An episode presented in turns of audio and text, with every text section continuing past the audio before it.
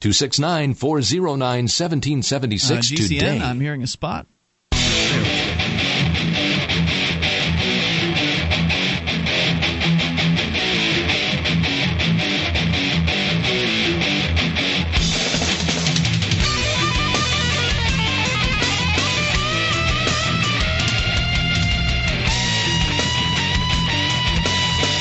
This is Free Talk Live. You can take control of the airwaves and dial in toll free. 800 259 9231, the SACL CAI toll free line. 1 800 259 9231. You can join us on our website at freetalklive.com and enjoy the various different features that we have there completely free. freetalklive.com. Joining you in the studio tonight, it's Ian. And Sean. Ed Mark. Uh, and of course, you can call in at 800 259 9231. We'll start things out here tonight with the official news. We heard the news in advance when uh, one of our listeners, TSA George, called in, I think about a week or two ago, uh, to give us the clue that more invasive searches were coming soon to an airport security line near you. Oh, good. Now we'll be safe. Yeah, it, that's right. You weren't safe yet. Now you are safer because they'll be touching more breasts at the uh, the TSA. Uh, in cor- according to the Boston Herald, BostonHerald.com, airline passengers nationwide will be subject to new, aggressive, and controversial body searches, likened to foreplay pat downs under the expansion of a program being tested. Foreplay. That's what they're calling it. I don't think the TSA is calling it that. I but doubt the, it. The critics are. Uh, under the expansion of a program tested at Logan International Airport. Beginning Friday, the TSA will start using the new front of the hand slide down screening technique for passengers at all 450 of the nation's commercial airports. So using the back of their hand wasn't effective enough in Right. missing the 50% of guns, knives, and bombs that they normally uh, miss. It's more important to cup someone's breasts than Yeah. to just touch them with the back of your yeah, hand. yeah, that's not going to work. Yeah. The more invasive pat downs, which include over the clothes searches of passengers' breast and genital areas, have raised privacy issues among civil liberties advocates. TSA screeners. Now they're talking about privacy issues. well, no, they always. You know, there's always some objection that is raised. It's just that it's been happening where they take a little step over, you know, after Yeah. a little step. There's really just step. nothing that can be done. I mean, I, I, what are you going to do? What are you going to if, if You as the a passenger? TSA? Yes, i- i- you as a citizen. If the TSA implements total body cavity searches with rubber gloves, uh, and, you know, KY jelly and a flashlight, I'm driving. what are you going to do about it? I'm driving. I don't care. Well, I, I understand that that's your Until option. they set up but the checkpoints. TSA doesn't care whether you drive or not. They still get funded. Yeah, they're- they- I mean, they still got to be there in case somebody's uh, you know wants to get, wants a full body cavity search and, and doesn't mind uh, paying for a, an airline ticket to get it. While it's true that the TSA does, as I understand it, receive some funding from the, the taxes that they put on airline tickets, so theoretically, if people were to stop flying, then their budget would go down. That wouldn't necessarily last forever because then they'd go to Congress and they'd say, hey, our budget's gone down because people aren't flying as often. We need more money. And of course, Congress would pony right up. Well, they'd uh, mandate it, that people so. fly more. They, they man- you think? Well, no, what they do is they do what you said. Is they'd uh, we, just got if everybody's flying, then we need to watch out for the terrorists that are on the ground. Uh, we need uh, we need uh, car searches, bus searches, train searches, sailboat Mm-hmm. Searches, not, bicycle right? searches. Why, well, why not, Mark? Because they do it now. The uh, the border patrol has they have checkpoints inside the country. That hap- that happens uh, within hundred miles of the southern and northern borders.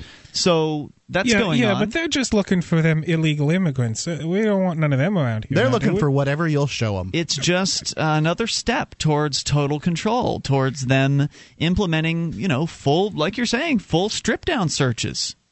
And it's how far away is that? I, do, I don't know whether they'll go that far or not. I'm just using it as a as an example. The fact is, there really is nothing that you can do about it. If you're upset by the invasiveness of the TSA, if you're upset by their inefficiency, if you're upset by uh, you know their existence, whatever it is, if you're upset that they're buying these body scanners when the security experts say these multi-million dollar body scanners, when the security experts say that they really do nothing to increase safety tough cookies. There's nothing you can do about it. Well, there's something you can do, just not immediately. I mean, you could move to New Hampshire if you love liberty, and we could Right. secede. Well, Uh, we that's- could say, that's about you. it. And I Screw mean- you, and then we'd have our little Manchester airport and uh, not have to worry about the TSA anymore. Except on flights to the United States, in Yeah, which case true. they'd mandate we go through all the security procedures here. Then you've got customs to go through at, uh, at that Yeah. point too. Yay. Yeah, there is no easy solution to this one. It's going to require a major uh, sea change in, in people's mindsets uh, and what they're willing to accept. And I don't see that happening anytime soon. I mean, we just read some statistics last night from an ABC News poll that showed. On the positive side of things, people are less trustworthy, you know, less trusting toward the the system. Uh, they they they're not looking at the government as positively as they I used to you- in the past. One thing you could do, um, and I think that if more of this was done, that uh, you know that, that they would have a difficult time handling it, is protest the TSA what do you mean, like at the airport? at the airport. Um, you know, videotape them from or, or and protest them, protest them. Bring They're not going to people like you it. videotaping them, that's for sure. please as if as if you couldn't go st- if you're a terrorist you couldn't go stand there and watch what the TSA are doing and see how they're doing it Oh, I sure. mean, You're right, Mark. Obviously, such nonsense such you- utter and complete drivel You're correct about that, but that doesn't mean they're not going to send the police after you for trying to videotape them. Sure. Well, of course, they have to do something with them. They're just sitting in the office. Otherwise, I just went on a plane ride, and you know what is the lo- what are the local cops doing? Sitting around and chatting it up. So the TSA previously used pat down hand motions to search passengers, switching to the backs of their hands when covering sensitive areas such as the torso. As first reported by the Herald in August, the TSA implemented the new body search procedures at Logan and Las Vegas uh, McCarran International Airport because they were using the largest number of walk-through full-body scanners at security checkpoints. Also controversial, the scanners use low-dose X-rays to produce two-sided head-to-toe images of passengers' bodies, including discernible but indistinct images of private parts, while allegedly blurring out facial features. You know, I think that uh, people that don't have a problem with uh, with this this bit getting felt up thing, I think they we just need to slow down the TSA. Just show up a little early for your flight, and everybody, to, you know, no, I'm not going to go through the, the body scanner. You're going to have to give me a pat down, and just Just jam have a it massive up, amount of people jam that it up, refuse the scanner. jam it up, jam it up all the time, and then they're going to have to do something about it. That's a good idea, Mark, uh, but it requires coordination, right? It, it I mean, requires to- a certain amount of coordination. If you had could it- do it on your own every time you fly, you could do it on your own, and then you'd be a little bit of a cog. Yeah, you're a you know- drop in the bucket. Right. That's not going to do a whole lot. So you'd need again. All of the solutions to the TSA problem require widespread acceptance of these individual liberty ideas or civilly disobedient ideas or non-cooperative ideas. I guess that's really more like non sort of a kind of a non-cooperation. I mean, you're still cooperating to some extent in that you have to go through some of their security to get to uh, the plane, but you're not cooperating by going through the security they would prefer that you go through, like the body scanners. But all of this requires all of these ideas, whether we're talking about secession or we're talking about mass non-compliance with uh, going through the body scanners, requires a lot of people. It requires a number of folks being able to, willing and able to go through what could result in more than just a delayed flight. I mean, who knows what they might decide to start doing to people who are less than cooperative in the future. Yeah, you know, at any time they can decide, you know what, you're trying to slow us up. We're going to slow you up. This is one of the, you know, real disadvantages of of them doing their stuff before you get on the plane because most people when they're going to an airport, they t- you know, they're in a hurry. Even if they're an hour and a half ahead, you want to get through the TSA so that you're you're prepared, you're there. and uh, you know they they can do whatever they want. They, they know right there. They have your boarding pass. They know what flight you have, and they can wait put you till ten room. minutes after that thing takes off Yep. and then release you. They could. And that, of course, would ruin your meeting or whatever it is you were planning Yeah, you on didn't. going to You didn't go on that uh, you know flight in order to screw with the TSA. You went on it for whatever you had to go wherever you had to go. I personally, if it's an eight-hour drive or you know a ten-hour drive, I'm just going to drive. I don't want to fly to anything like that. But Yep. you know, it for me the drives get longer and longer. My tolerance for flying gets less and less. What about you? Do you have any ideas as to how people can deal with this? Uh, what what can we do to rebuff these continuous advances against our freedom? 1 800 259 9231, specifically focusing on airports, but you can bring up whatever you want. This is Free Talk Live. This program is brought to you by FreeKeene.com. FreeKeene.com features audio, video, and blogs chronicling the transition to a voluntary society. FreeKeene.com also has comments and discussion forums so you can be heard. FreeKeene.com.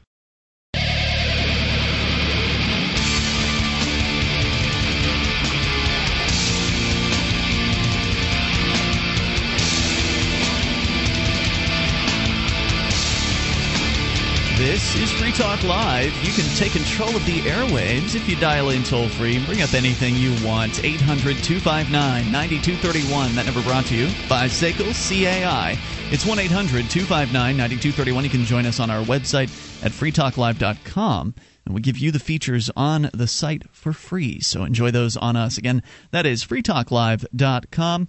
And features, by the way, including our archives. If you've missed a moment of the show, you can just click and download. They're right there on the front page of the website. In fact, uh, the last week's worth is on the front page. And then if you click into the archive section, uh, you will find it goes back all the way to uh, late 2006 and it's all free courtesy of HostGator. HostGator.freetalklive.com. HostGator is a worldwide leader for web hosting. They make it easy for you to get your own .com d- domain name, whether you want a personal blog or a complete e-commerce business website. You can let the experts at HostGator.freetalklive.com host you. If you use that portal, you'll get your first month completely free. That's HostGator.freetalklive.com. So get ready. Uh, according to the news, and we'd actually gotten a scoop on this from one of our men on the inside at the TSA. Uh, TSA George had called in to inform us that new, more invasive pat downs were coming soon to your local TSA queue in the uh, the nearby airport. And it is happening. They're getting ready to roll it out here, I guess, within the next couple of weeks at uh, every airport across the country, where instead of using the back sides of the TSA's hands, they will be using the front sides of uh, their hands at this point. And uh, who, Better to grab your parts yeah, with. they want to be grabbing on your breasts and your crotch and everything now. So uh, yeah, get ready. That's coming soon. Just to keep you safe, of course. You know, we we need this. We need this because of all the the terror that's been happening in the skies. Uh, clearly, clearly, we need to have. yeah. yeah. How many planes have been hijacked in the last uh, nine years? I haven't heard of any actually. Have you? Not in the United States. Right. Hmm. Uh, oh, by the way, there was actually another story that was Well, kind it's of related. proof that the, the manhandling works. There was another story that was kind of related where uh, the European, or I guess, yeah, European based airlines were basically complaining about the TSA, saying this is a bunch of crap. Yeah, You I know, saw something. Uh, the the CEO of British Airways or something along those lines. He and a few others. He uh, might actually have some kind of effect. I doubt it. It's like, well, like you said earlier, what the hell does the TSA care what these people think? What any of us think? Well, I, I he might be able to buy the right politicians. the government uh, well you know some politician uh, you know he, he's he's powerful and po- politicians listen to powerful people they don't listen to you and me Yeah, I see what you're saying there, Mark. But uh, politicians also listen to the unions that uh, represent the TSA, and they're they're they're probably a little more influential on politics. yeah than but they can one just guy stand, who they runs can an airline. they can get paid the same thing for standing around and doing nothing Let's go to the phones and to your thoughts. Talk to Mark, listening in Ohio to WCER in the Canton area. Hello, Mark. Yeah, hi. Hey, what's on your um, mind? Listen, I have a, a good friend that went through the to Florida to uh, had to go to a funeral, full body scanner there on the way back. I hadn't had a chance to warn him about this, but the very next day he woke up and he couldn't urinate. He had to go to the emergency room where they had to put varying larger size tubes down his urethra to try to stretch it open. He said it was so painful he screamed in agony. Ouch. I'll bet. That did not I'm sorry. That did not even work, so they had to do emergency surgery, which he had to be fully conscious for. Uh, two inches of his urethra had to be removed. good lord Jeez. Yeah, Well, I I mean, mean- it could have been a coincidence. I It could have been. That's why I'm willing to admit that, but Yeah. uh, it's just kind of funny, you know. Uh, it, I had heard on a different show that it attacks the, uh, the soft body tissues like uh, uh, women in their breast or men their uh, testicles. Uh, it attacks soft bodies, and they're supposed to be like 100 or 150 times the amount of a um, chest X-ray, and then they had lied about it and said Really?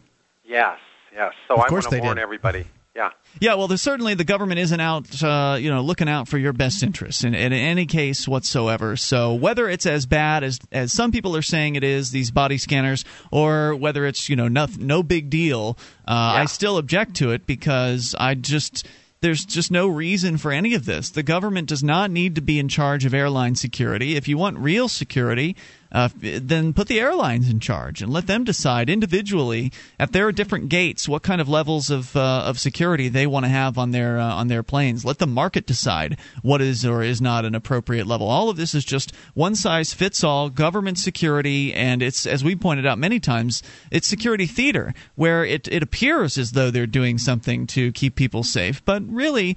Uh, it could be argued that they're not you know, being not very effective at all. Uh, Mark, you bring it up all the time. Their their own testing shows that they can't really catch much of anything that uh, that goes through. I mean, what is it, sixty uh, percent of things? It, that, it's uh, really uh, they won't they won't give an aggregate number, but you see no news stories all the time where their red team misses seventy percent, eighty percent. I guess they would have you believe that these new uh, procedures will help them and uh, lower those numbers. But thank you for the call tonight, Mark. Well, I can't believe all, excuse me, all the heavy set women. You think that they would be upset about having their naked images? You know, maybe I they think a don't lot of realize. people are upset about it, but it's like we were saying. What do you do? I mean, what would you do? What what what would you suggest that people do about this?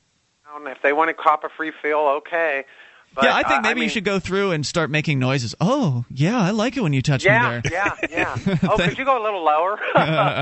Thanks for the call, Mark. I appreciate hearing from you at 800 259 9231. I mean, what else can you do besides making a scene? Make turn it into a circus Show up in a speedo. or whatever.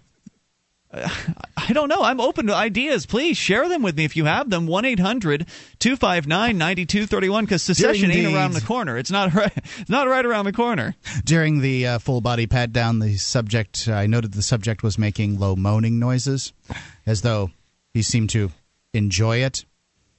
I mean, you Continue know, here with your thoughts. You can bring up anything. Brendan is in Iowa. You're on Free Talk Live. Hello, Brendan. Brendan in Iowa. Hello? Hey, you're on the air. What's on your mind?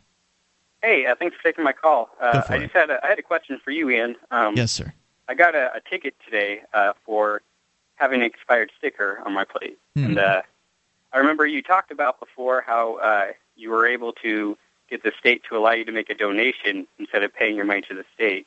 And I was hoping you could tell me a little bit about how you did that. Oh, okay. I was interested in Sure. doing that. Yeah. Um, what you're referring to is uh, up, up here in New Hampshire, when you get hit with a fine, usually they present you with a few options. And this is probably similar to what goes on in other places, where you can pay the fine, which is what they really want you to do.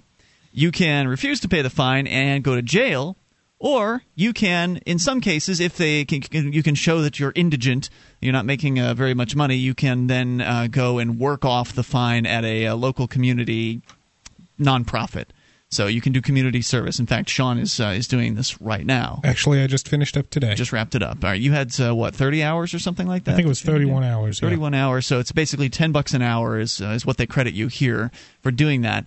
And uh, and so I sent in a motion uh, which was similar to one that I'd done before. So after I was sentenced to a thousand plus dollar fine, which was reduced eventually to uh, five hundred dollars and five hundred suspended.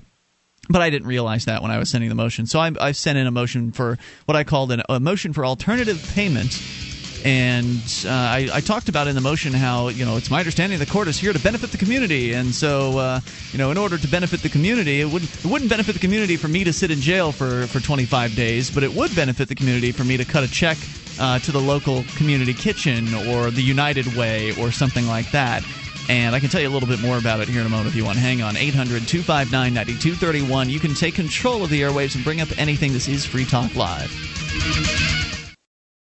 DVD, books, music, instruments, periodicals, computers, software, electronic, photo, cell phone, office product, home and garden, bed and bath, furniture, kitchen, pet supply, automotive, hardware, apparel, shoes, jewelry, grocery, healthcare, sports and outdoors, toys, games, used, and more. It's a department store at your fingertips. Amazon.freetalklive.com. Get all your shopping done, a great deal, delivery to your door, and a percentage of your purchase will go to Free Talk Live when you enter Amazon through Amazon.freetalklive.com.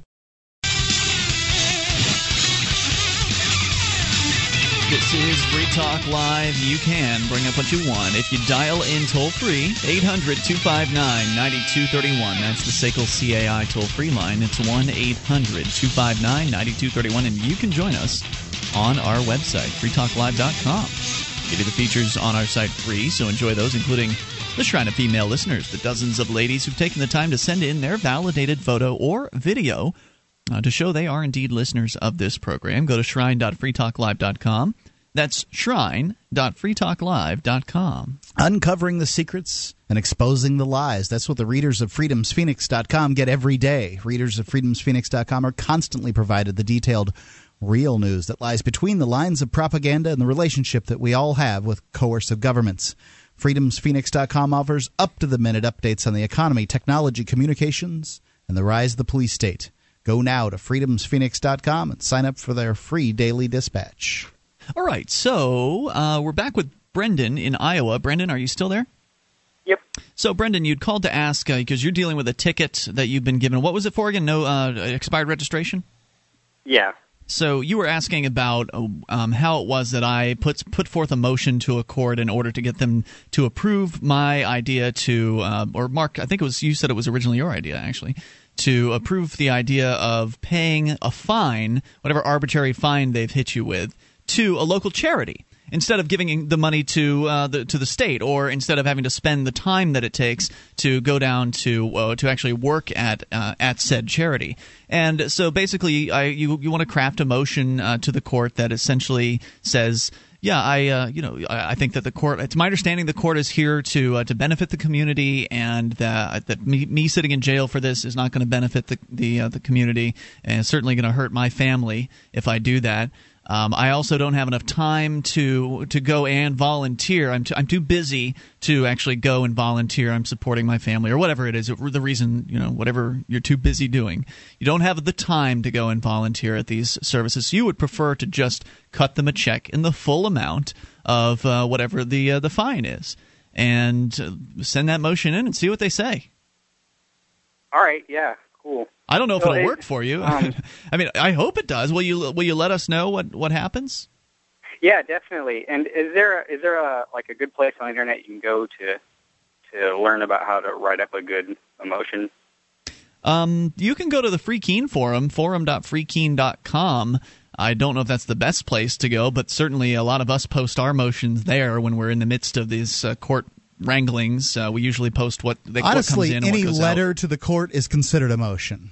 Is that true? That's that's as I understand it. Okay, I didn't know that. Oh, okay. Uh, but usually the, the basics of a motion are the name of the court, the case number uh, that you're Those you're, are good things to include. you're motioning on, the, and also the name of the case. So state of fill in the blank versus your name. And then at the bottom, you always want to make sure that uh, there's a certification where you certify that you've sent the motion to the the uh, the, the plaintiff. So in this case, it'd probably be the police prosecutor, whoever it is that's prosecuting you, the state's uh, state's prosecutor. So they always want to make sure that you send the motion to them too, so they have the opportunity to respond to it. Also, it's best not to uh, you know call them a gang of armed thugs when you're uh, asking them for these things. Yeah. So hopefully that helps, and uh, thanks for the call tonight. Good luck. 800 Yeah, thank you. 25 Yep, 1 800 259 9231. In fact, uh, I was talking with Dale today, who is our Friday night co host, and I guess he put his motion in for this alternative payment idea because he's a pretty busy guy as well, and, and he'd prefer to just cut the check. Uh, rather than to go down and spend the, the hours that it would take to to work off the, the fine, and plus, as uh, was pointed out before, in a lot of courts, if you if you have money and they know that uh, that you have money, like y- you can't for instance, if you don't want to fill out their their affidavit, this two page long affidavit giving them all your bank account information and how much money you earn and how many houses you own and all of those details, then uh, this is also a good approach because then you don't have to reveal your financial information. It allows you to uh, to make the essentially make it all go away without enriching the court, and that's really an ideal situation for somebody like me. That's an ideal situation. I mean, ideal would be for the the state to not aggress against uh, the you know the state actors to not aggress against any of us in the first place. That would That'd be great. ideal. Ideal would be for them to drop the charges, but if they're going to find me guilty of something, then if I can avoid giving them any of my money, Right. that is great. And not for profits have this sort of sheen of uh, of generosity to them. Uh, they you know they have this goodness feel uh, you know to them. You know the fact is. People, uh, not for profits, tend to be less efficient in the marketplace than uh, people who are actually trying to service a, a want or a need. I think you could find uh, if if people didn't have this kind of feeling about uh, for-profit businesses, that a for-profit business would do better at feeding the needy than than uh, than anybody else would. It's just that you know not-for-profits have this uh, kind of legitimacy to them, and what judge could say no to? Hey, look, all I want to do. It, I just want to give the money to the, the soup kitchen or to Well- the, the, the Children's Cancer Fund. they said no to me when I was in court. I mean, Said the- no to me. yeah, that the guy, the, the man wearing the robe in court refused it. It was a different judge that actually saw my motion to because I figured, okay, I'm going to write this down instead of just asking in court. I'm going to make it official. I'm going to. I mean, I guess it is technically on the record when you're in court, but I'm going to, uh, you know, make it official, write it down, and send a, a written motion in. And that one was approved, but it was approved by a different judge. So it should be interesting to see if Dale has any success. Of course, Dale is citing the fact that I've been allowed to do it now twice. it happened once in 2007, and it just happened recently with uh, with this case. I haven't actually gone to cut the check uh, to the charity yet, so it hasn't completed. But since it's been approved, can they withdraw it? Like, could another judge come in and rescind that? I don't think so. Yeah, I would. I would hope not. Only if the state appeals, and then you've got a whole other process to go through. Yeah, Just- I would. I would. Uh, as soon as I found word of that, I'd run down to the soup kitchen with my check. Oh, I just, I just gave the money to the soup kitchen. what do you? I, you I, is this double jeopardy? Yeah, I actually had to put another. I put another motion in to follow up to uh, to ask for clarification because they wanted to approve the uh, the charity in advance uh, that I was going to give the money to, and That so sense. I gave them a few options of. They don't want you giving it to Free Keene.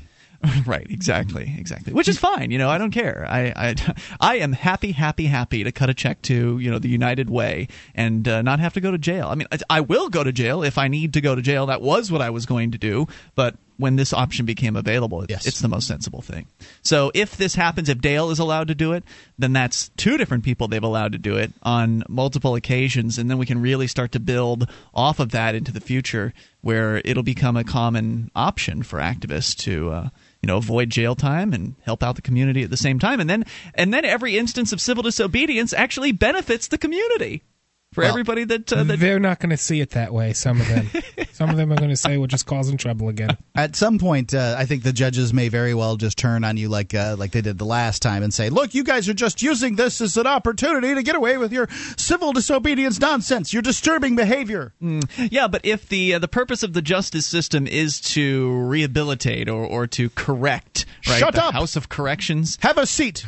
Have a seat. then uh, I haven't been corrected by any of their various different punishments Your Honor, I've spent weeks in your jail, and I don't feel corrected. no I'm not. I, you know what? I think. I think I'm never going to be corrected. That's right. And I think they need to know that, right? So, anyway, that's where we're at. 1 Well, in order to be corrected, don't you have to be wrong first? Well, they would like you to believe otherwise. I mean, they, they want you to be so intimidated by their punishments and the damage that it can do to your life that you do whatever it is that they say to do. And it is intimidating. I mean, I I did not want to be away from this show for 25 days. I certainly didn't want that. and uh, but I at the same time did not want to give them any money, so I was willing to be away from the show because I was not willing to give them my money. No, thank you. Despite all the nice folks that called and said, "Ian, we love you. Please stay on," and blah blah blah. Well, thanks. I appreciate that, and I'm glad you appreciate me being on the the show. But I just I, I I can't bring myself to cut those people a check. They they hurt people. Their system is wrong. It's immoral. It's violent. And I can't do anything to enrich it. Everything I can do to suck more of its power away, to suck more of its money away from it by, you know, like we've all, what like many of us have done and not plead guilty, take something to trial, make it so they actually have to do some work, put some effort into uh, getting a conviction. I'll do whatever I can to make things more difficult on them until they finally stop hurting people. As soon as they leave peaceful people alone, I'm done with them. I got no more. I got had no more gripes. If they just leave people alone. Or coming up, you take control of the airwaves. And this is Free Talk Live. 1 800 259 9231. Take control. thousands of years ago. From the time of Moses to the time of Alexander the Great, Julius Caesar, and beyond.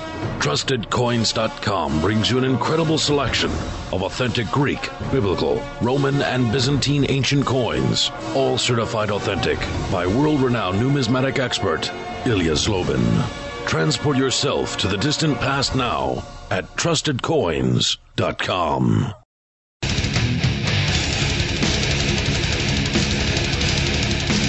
This is Free Talk Live. Can bring up whatever's on your mind. Take control via the toll free number at 800 259 9231. It's 1 800 259 9231. You can join us online at freetalklive.com and enjoy the various features we have there for you, including news updates. You get signed up, we will keep you in the loop whenever there's something you need to know about Free Talk Live. Go to news.freetalklive.com and get on the various different uh, delivery methods we have there for you. News.freetalklive.com. You can get on our email updates list. You can follow us on Twitter, Facebook as well. That's news.freetalklive.com. In fact, uh, yesterday sent out a news update about our new auction. We like to auction the banners on the right hand side of freetalklive.com website, and the fourth banner is currently up for auction. If you want to place your bid, you may do so. Go to auction.freetalklive.com. You still have several days left. It's currently at $5.50 with two bids in. So odds are good. You'll get a good price on this thing. Uh, hop on in there and uh, place your bid. You can advertise pretty much whatever you want over at auction.freetalklive.com. You know, I just uh, spoke to Jason Osborne today, and he's From uh, SACL CAI? Yeah, managed to get moved into the house. He hasn't got his furniture In New yet. Hampshire. Yep. And so SACL CAI, at the very least, has a, a, a foot in, in New Hampshire at this point. That's fantastic. Yeah, and they uh, also helped with uh, the New Hampshire Liberty Alliance's outreach during this election period.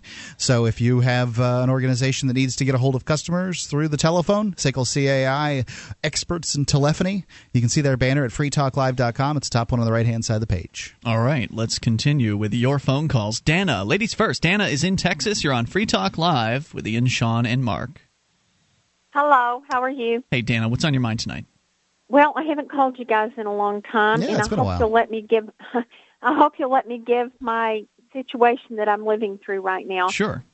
The whole details. It has to do with Medicare Part D participation, and my income is low. It's only Social Security because I'm disabled from cancer treatment, Mm. and I've been getting extra help to pay for the cost of monthly premium, yearly deductibles, the donut hole, and all of that, and really low copays. Well, I found out Tuesday of this week I no longer get that help. Now I live on a netted amount of thirteen sixty seven a month, and Social Security is not getting any cost of living increases from uh, January one of two thousand nine till January one of twenty twelve. Three years we live on this, and That's yet correct. Yeah, and I'm not going to get any help from Medicare for my prescriptions. My Medicare payment every month that's immediately taken out of my Social Security check that I have no access to is ninety six forty because you have to participate in Medicare in order to get the Medicare Part D coverage. Now, I got a quote from my pharmacy yesterday for one month of the nine medications plus syringes that I have to get every month. It's two thousand one hundred and two dollars. Wow. Walgreens is two thousand two hundred and four dollars, I think, for the exact same things. And that doesn't include other medications that I have to keep on hand or ones that I'll need along the way. These are ones for me to live. One of them is an anti-rejection medication that without it I die. And that medicine has given me diabetes. So here we go. You know, medicine's causing more problems. But I'm not I'm not going to be able to get any help. I can't even live in my car, guys, for thirteen sixty seven a month and buy my medication. So basically, I the ca- cost of the medication is far more expensive than the money that you're getting in from these so-called uh, assistance programs. No, it's more expensive than I get from Social Security every month just to live on. Yeah, Mark, For just- one month, I can't even live in my car and pay out of my pocket cash with no insurance for my medications. They're cutting off my assistance to get my affordable medications. And they're putting they would put me on a yearly deductible, a monthly premium, I would fall into the donut hole that's like at twenty eight fifty. After you spent that much, then you have to dig yourself out with paying for everything on your own to get into the catastrophic. And and your co-pays for your meds are anywhere from zero dollars to seventy five percent of each medication. My cost on just the Prograf every month is seven hundred bucks. If I bought this on my own, that one medication, and I have nine meds plus syringes. Now, so what I'm saying is they're killing me. Yeah, I call Dana- this Dana- genocide These by low, due to low income. These same people that work for the government would claim that there's a social contract that uh, that you have agreed to all the rules that the government has by simply living on the land.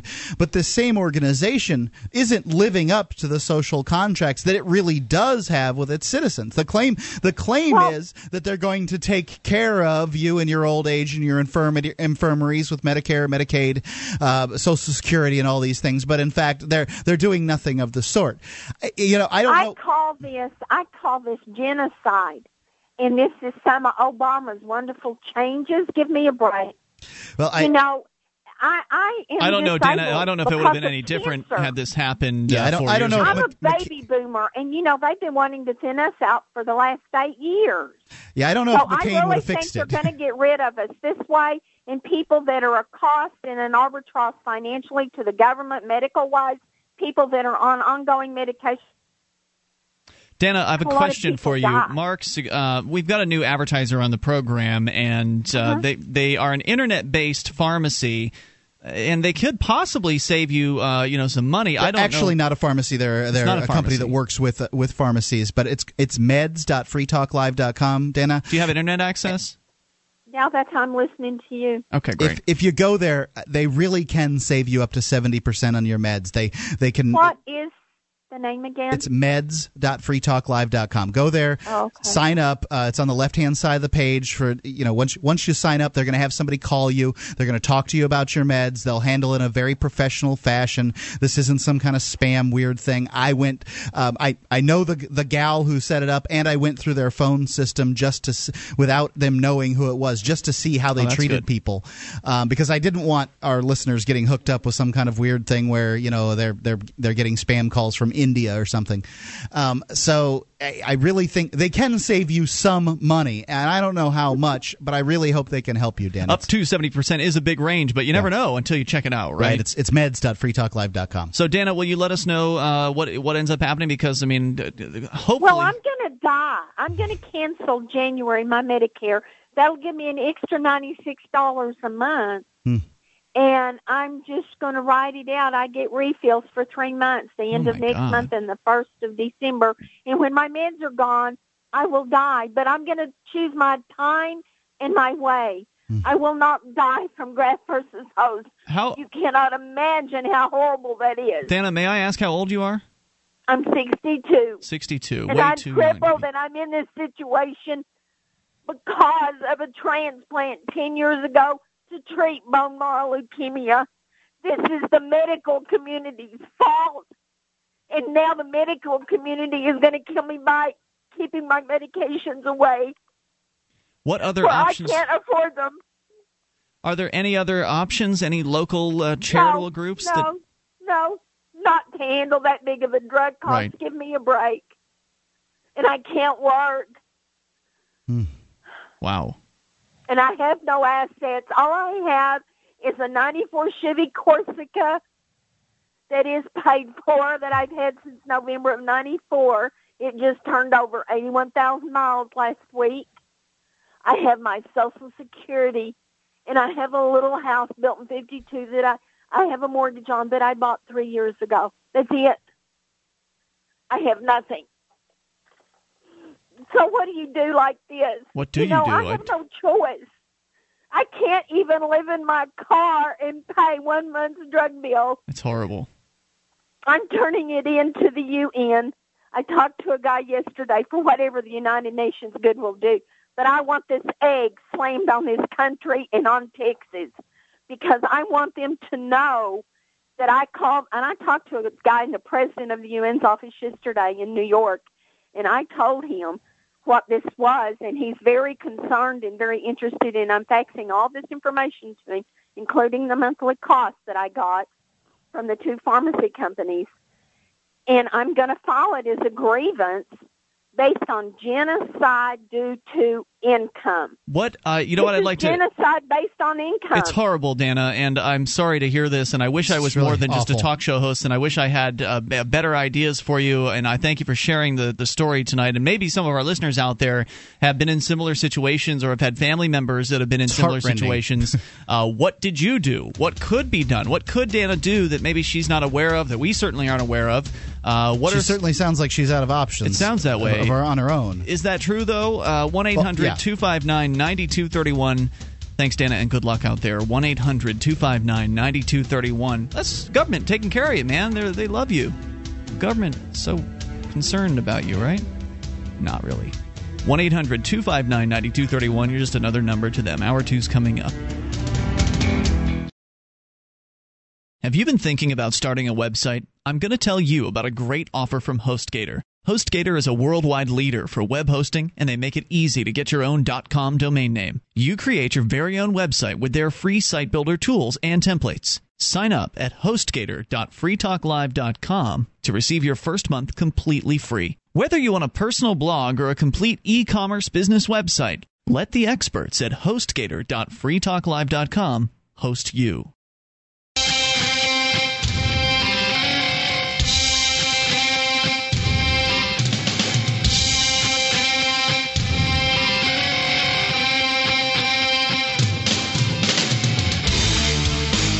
This is Free Talk Live. We are launching into the second hour of the program, and we invite you to take control of the airwaves. Dial in toll free and bring up anything you want. 800 259 9231. That number brought to you by SACL CAI. It's 1 800 259 9231, and you can join us on our website at freetalklive.com, where we give you the features totally free. So head over there and enjoy those on us. Uh, again, freetalklive.com. Main feature of the site lets you control the content. Go over there and see what that's all about. All right, so let's continue here. Take your phone calls. Bring up whatever you want. Oh, I'm just informed, by the way, that apparently uh, last night we had a guy call in who was like incoherent. He didn't make he wasn't making any sense, and we could barely get him to make a like he couldn't make a point. Remember that call, Mark? Yes. Like at the very end of the call, uh, we thought that he said the f bomb at the at the very end, but Seemed uh, like it. But we didn't dump it. wasn't sure. It was like we were talking over him, and uh, the board ops have now listened closely to the file and figured out that he actually repeated what it was that I said about wanting to put a shotgun in my mouth after having listened to his call. Just kind of thought that was interesting. He said he apparently had said the same thing I said, but we didn't even understand that from the guy. It was like full of marbles, I think, in his in his mouth. Anyway, so as an aside, 800 You're a 25 real humanitarian. yeah, What? Oh, 1 800 259 9231. Uh, That is the SACL CAI toll free line. Let's continue with your thoughts and calls about what you want. Ray in Washington, you're on Free Talk Live. Hello, Ray.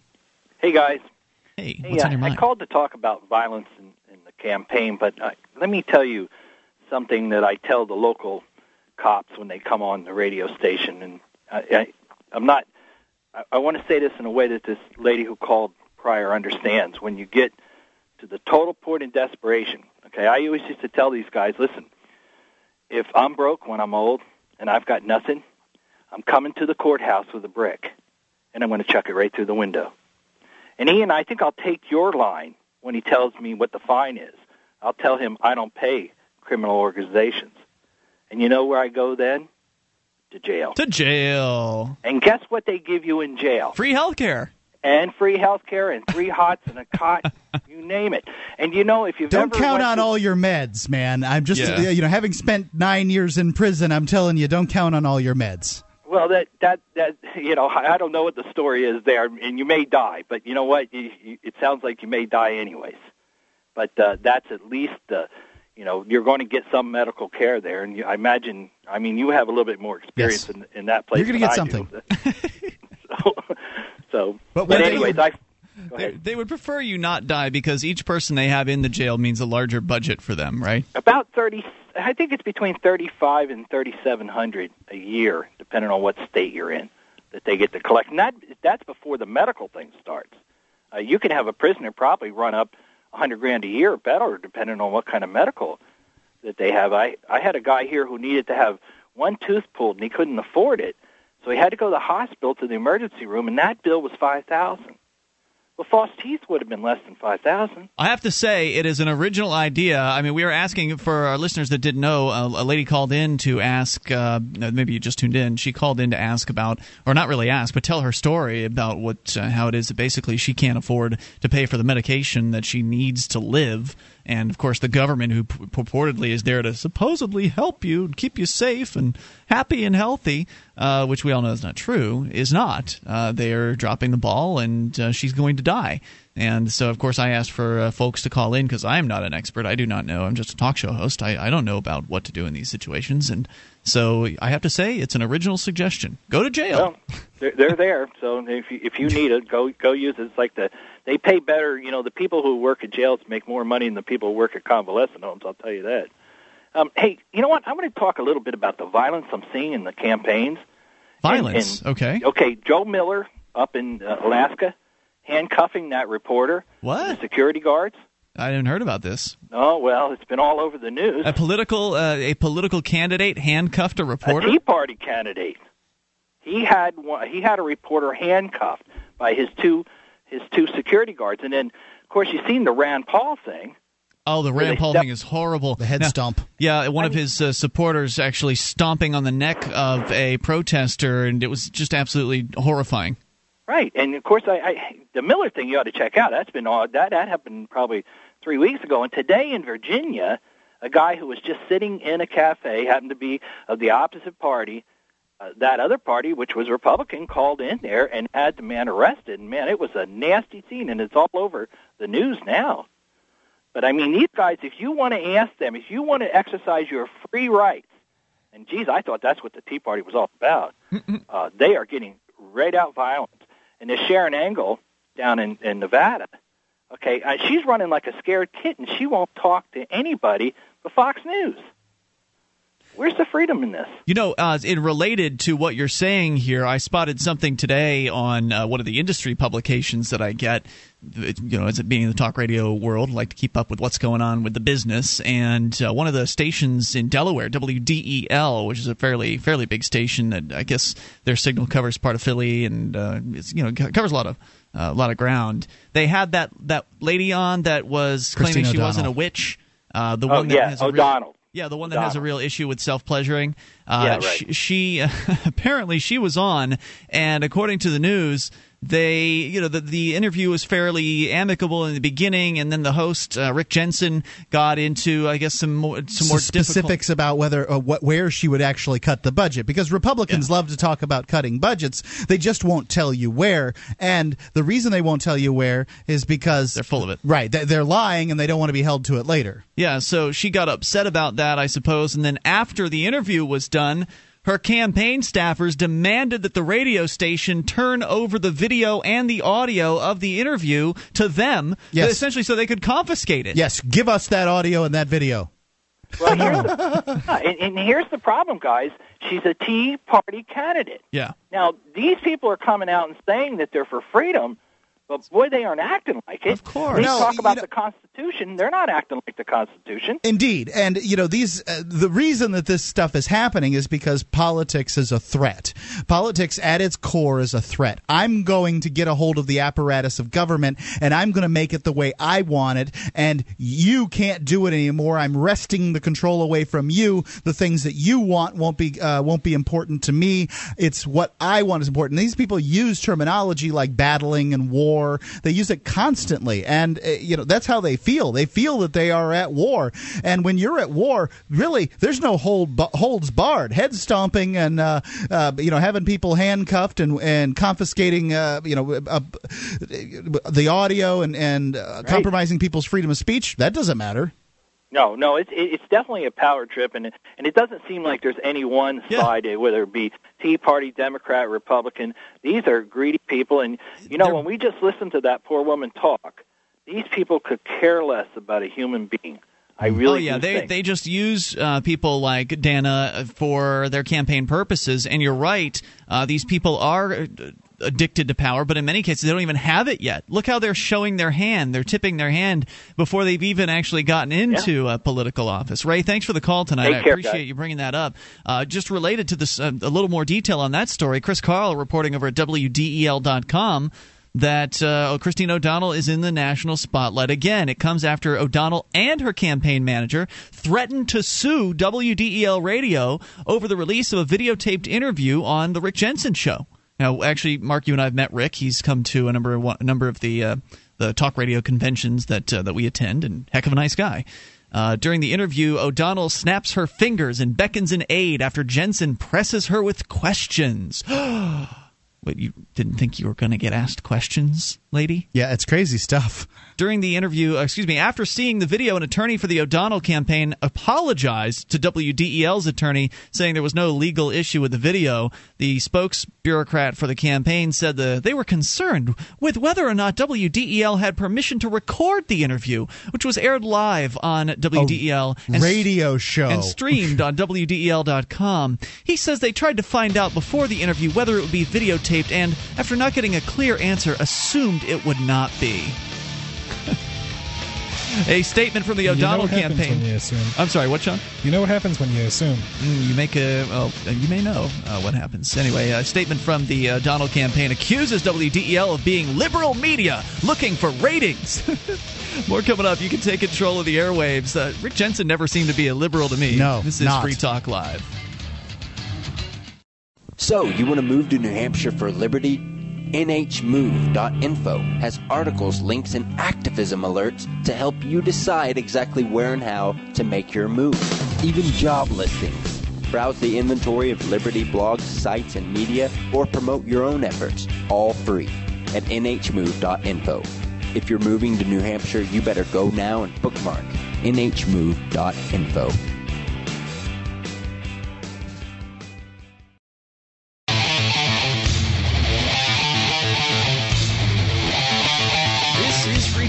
Live, and you can bring up whatever you want. Just dial in toll free at 800 259 9231. That number brought to you by Sekel CAI. It's 800 259 9231, and you can join us on our website at freetalklive.com. We've got a lot of stuff there. The webcam is one of the many features. You go to cam.freetalklive.com, you can watch, you can listen, and chat. Get interactive with other Free Talk Live listeners at the same time as you uh, enjoy the cam feed.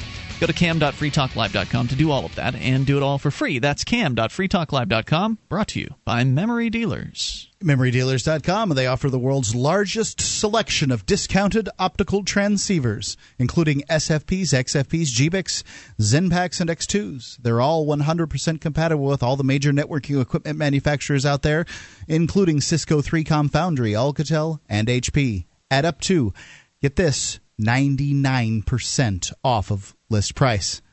They've got this stuff in stock and ready to ship via overnight delivery. It's amazing. MemoryDealers.com. Joining you in the studio tonight, it's Ian. And Sean. And Mark. To the phones and the fun. Let's talk to Paul in California. Paul, you're on Free Talk Live. Hello there. Hi, Ian, Mark, and Sean. Howdy, uh, Paul. just wanted to uh, respond to that lady. What, what was her name that called in with uh, the inability to pay for medi- uh, medical care? It was Dana Or, in Texas. Anna? Dana, Dana. in Texas. Oh, okay. Well, uh, there are a couple sites I wanted to mention that maybe she could check out. Uh, one is needymeds.org. That's uh, a place where some of the uh, uh, manufacturers of drugs have discount opportunities for discounts for people that don't have enough uh, enough money. There's also togetherrxaccess.com down here might be .org. Also cdfund.org. Um, and also I, I wanted to mention the possibility of um, going to a local church, uh, local churches, and talking to people, or uh, publicizing something on the on the internet, like making a site uh, with a chip in. Uh, I think the key is just, you know, I, I hope that she would definitely not give up uh, and call into the program also if any of these ideas don't work, or uh, depending on the situation. Or better yet, if any of the make, ideas make, make do the work. situation as public as possible, or if they do work, absolutely. Yeah. Um, and make the situation as public as possible because you know I don't. I think if enough people know about it, you know something's going to happen. That much is Uh, true. Don't, don't quietly, don't don't just quietly deal with it on your own and not, you know, make sure there uh, people know about it so people can help. all it is it's all about publicity in, in this circumstance you're, you're absolutely right is um, you know people are gonna make something happen because this is outrageous Right, absolutely. And I know if there were absolutely no other options, you know, I would certainly help uh, with a chip in. But uh, you know, people have to know about it uh, in order to help. So. Thanks for bringing that up Yeah, uh, tonight, he's right. Paul. And So needymeds.org was one of them, and then just run through the other two if you could again. Uh, together RX Access. Uh, that might be .org. I have .com here, and cdfund.org. There's also healthwellfoundation.com, I believe. Thanks for the call tonight. I appreciate hearing from you at 800 259 9231. Uh, That's the SACL CAI toll free line. Needy Meds is a 501c3 nonprofit with the mission of helping people who cannot afford medicine or health care costs. Certainly sounds like a good place to start uh, to to, uh, to check out and see if they can do something for her. You'd, you'd think that that would be, yeah, I mean, it's, it's a good idea. And People just don't know all this stuff. Yeah, and then when you talk to somebody at a place like a Needy Meds, maybe they'll have some other ideas for you as well. People that deal with this on a regular basis because Dana's situation cannot be that uncommon, right? I, I do so much love it when we see a market based solution to this kind of a problem. If only we actually had a free market in healthcare, then a lot of these problems would just d- disappear. And b- somebody might balk at a statement like that. But the reason why drugs are so expensive is because of government regulations, really. FDA and patent law. That's Correct. it. These these companies that are manufacturing these drugs have to spend a whole bunch of money, but billions upon billions of Hundreds of dollars. billions? I, don't know, if it's, hundreds. It's, I don't a, think it's, it's a bunch of money, and it's, it's so many zeros. It's mind-boggling. It's billions upon billions just to get one drug approved through the FDA. Who's got to pay for that? Well, you do. They they pass the costs on to you. And if they Yeah, the didn't have- customer. right? And if they didn't have to pay for those costs, or like you said, Sean, bringing lawyers into the picture, having hmm. to deal with filing patent paperwork and such. And and well, they have to file the patent paperwork before they begin the FDA process, and then they have to hope they can get the FDA process done before the patent expires, and then they have a very hmm. short window in the patent where they can actually sell the drug as a monopoly provider, which is pretty much for them their chance to make the money back. And another another reason why drugs are so expensive because of because the patents protect them. Like you're saying, maybe it's for a short period of time, but it's probably at least a few years. Uh, the patents protect them from competition by the generics, the people that are out there that are willing to reverse engineer or to figure out what's what's actually in the product and then essentially create a, a generic version of it and sell it for much less. So. We've had Dr. Mary Ruwart on the show in the past, and she is one of my heroes. She's written the book Healing Our World. It's an excellent book. And she's got personal experience in the medical field. That's that's what she does. Yeah, that's why they call her doctor. Yeah, and she's worked specifically with pharmaceutical companies and worked in the pharmaceutical uh, field, and she is vehemently against intellect, the idea of intellectual property.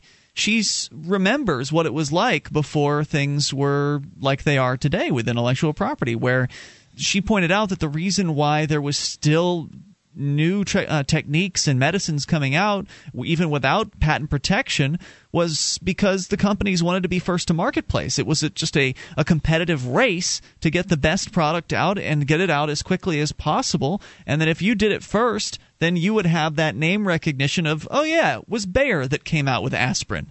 And so people would reward the first person to market, even though the generics would come out and the, the competitors would come out and they would offer a similar product at a similar or lower price, people would still be willing Bayer's to buy still the making original. aspirin, even Yeah. though their aspirin costs more than the generic equivalent in the uh, grocery store or the the, the, the drugstore. Someone's still buying it. People are still buying it. Yeah.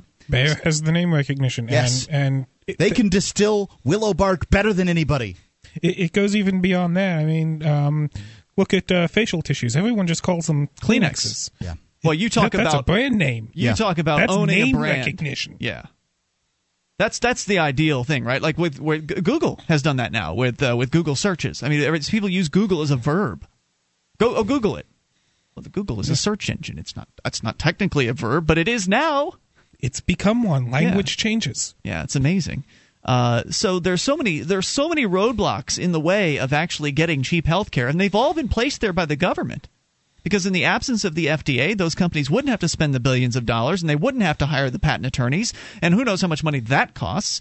Uh, so they wouldn't have all the, the research and development costs that are that have nothing to do with research and development, that have everything to do with patent protections and uh, moving through government bureaucracy.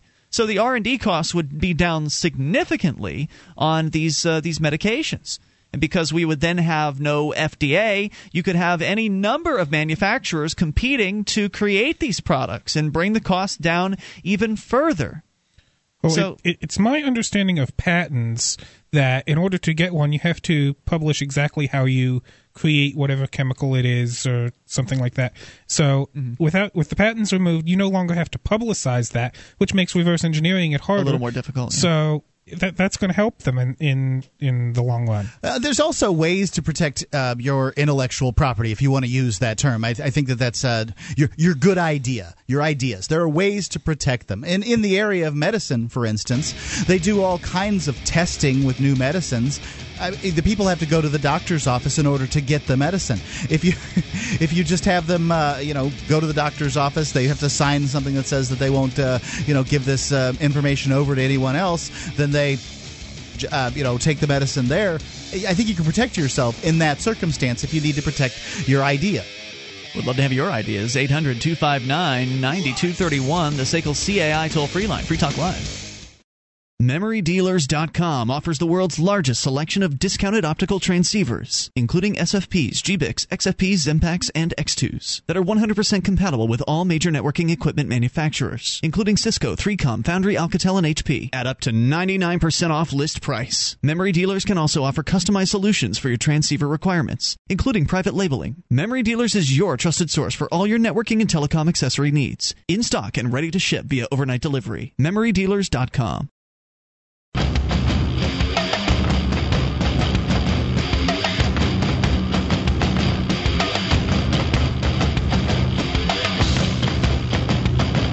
This is Free Talk Live. You bring up whatever you want. Dial in toll free. Take control of the airwaves. 800 259 9231. That number brought to you by Sekel CAI. 1 800 259 9231. Tonight, it's Ian with you. And Sean. And Mark. And we invite you to our website, freetalklive.com. Listening options are there. We've got broadband and dial up versions of the show around the clock. So maybe it's 5 in the morning. You want to listen to Free Talk Live? The latest episode is always playing at listen.freetalklive.com. You can also call in to our listen lines. So from any phone that can dial long distance, you can also listen in that way. And there are other options for you as well. Go to listen.freetalklive.com. Now, if you are of college age, Mark, what can you do? Yeah, that's college age, whether you're a recent graduate, an undergraduate, or um, an, what do they call a graduate student? They've got uh, the Charles G. Koch Summer Fellowship Program, sponsored by the Institute for Humane Studies, provides a policy experience and training for individuals passionate about individual liberty and free markets. The excuse me. The program includes an eight-week internship two week two public policy seminars and career training. Participants intern at one of more than 100 think tanks and nonprofit organizations in washington d.c. and across the united states working on issues ranging from privatization to energy policy to free speech. They give housing assistance they give mentoring they give uh, uh, stipends. They actually pay you to do it. It's open to college students. Uh, go to libertarianinternships.com it's libertarianinternships.com, and you're going to have to sign up for more information there. Libertarianinternships.com. So we're talking about healthcare. And unfortunately, what brought this about was just a horrible story of uh, a lady who just can't afford it. The uh, supposed assistance programs the government has are not cutting it. And uh, so she's not in an unusual situation. There are a number of folks that are also facing uh, similar circumstances. And we were just discussing how the uh, the government is the problem here. And one of the things that the government is really great at doing is pointing out to people problems that it has created and blaming them on the marketplace. Well, the market, look at these greedy corporations. They're charging so much for their uh, medicine, and we just we've got to step in and have uh, single payer health care. That'll Yeah. solve the problem. They do this in a lot of different ways. They'll they'll point to a problem that they created and they'll say, "Market caused this. A free mar- this is the free market that caused this problem, and the solution is more government." Well, uh, you know, the United States has a freer market than most places. Not particularly, uh, you know, not free, but freer than many, many places out there. And so they, you know, it's easy to just blame everything on that uh, that free market that's going on, or freer. Well, and of course, it's it's not the free market. The healthcare market isn't even close to being free. It's mostly controlled. Super, you know, the majority of the marketplace is uh, is the dollars that are being floating around in the healthcare market are being controlled by the government. And that doesn't even account for all the regulations and controls that are put on the industry and the people that are the, the healthcare providers and the costs that they have to bear as a result of that and ultimately have to pass on to the consumers. And so we see this in a lot of different ways where the government points to the marketplace and says, this is a market failure, and this is the reason why we need to have government. Single payer health care, that's the solution. And of course, people will fall right in line with it too because it sounds it, single single payer healthcare sounds like it's free, and that's nice. Who doesn't want free medical care? I had free medical care. In prison? It was in prison, and it sucked. Ask the people in the military. Well, yeah, Mark, but uh, you know that's being in prison, so they don't care about you there. Yeah, well, I, I guess I guess that's the best you can. Uh, that's the best I can say about it. But people in the military, they say very similar stuff. That's people true. from Canada, they come down here to get operations. People in Great Britain, rather than going to the dentist, they're pulling their teeth out with their pliers in their garages. Not uncommon over there. You're right about that, and that's because there aren't there aren't enough dentists to handle the supply of or the, the the demand rather the people that need dental services in the UK. If you want to go get uh, dental work, get in line. Yeah, so does so do a lot of people want free dental work. Well, why would it be that the government can't supply enough dentists?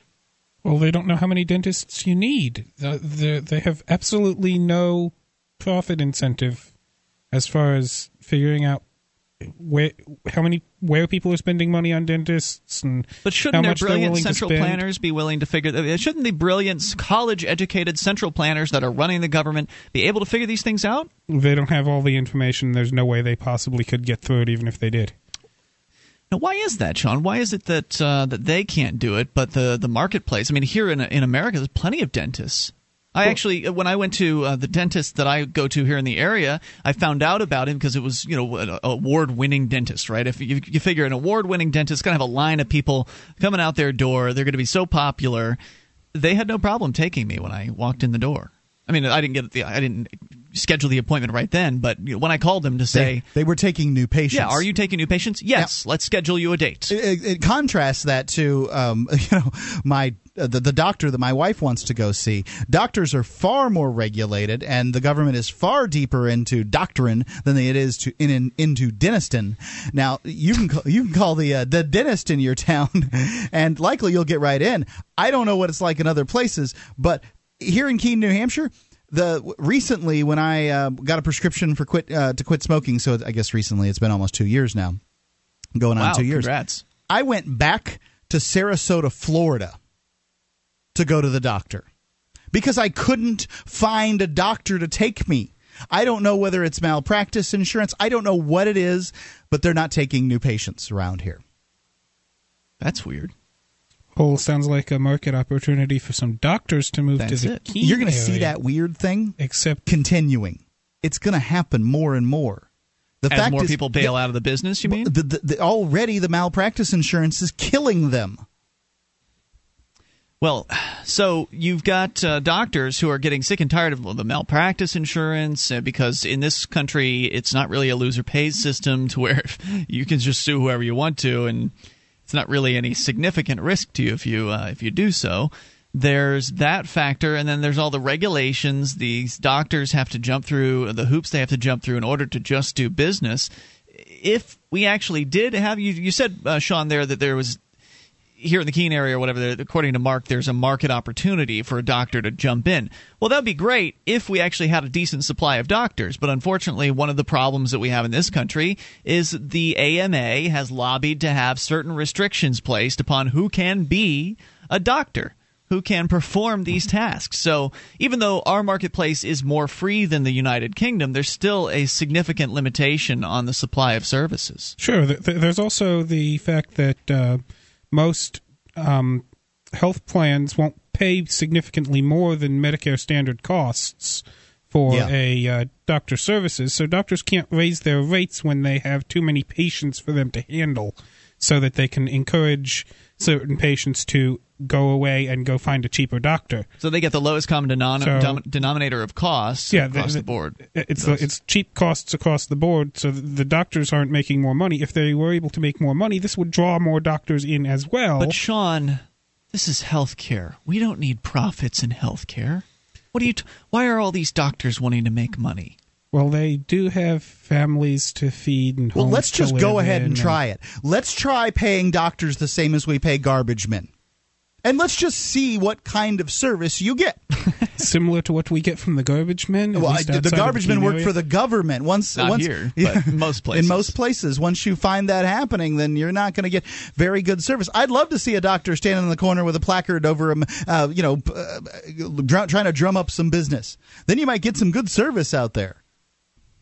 the whole the whole system is just screwed and the government uses that to its benefit. It screwed it up in the first place and then it uses the the, the screw ups it uses the the shortcomings of the system that it forced upon us to uh, make a, a case for total government control. And people fall right in line. Oh great! Free healthcare! Yay! That's exactly what they do. but that's not how it works. It's not really free. It's just that you don't pay the costs directly out Any of pocket. Any government big enough to give you anything you want can take anything you have. Oh, and there are so many consequences too uh, that we haven't even touched on about the idea of this government-controlled healthcare. More coming up. You can take control and bring up anything. This is Free Talk Live. Have you ever wished that you could buy, sell, and trade in silver in your community? Del Valley Silver has a no cost turnkey setup for you. You recruit six to eight businesses in your area to accept Del Valley Silver rounds as barter currency, and your wish is granted. You get paid, and you promote the use of real money. This isn't like so many other silver currency setups where it's really just a system to sell high priced rounds. It's a free market system based on Austrian economics. DelValleySilver.com. DelValleySilver.com.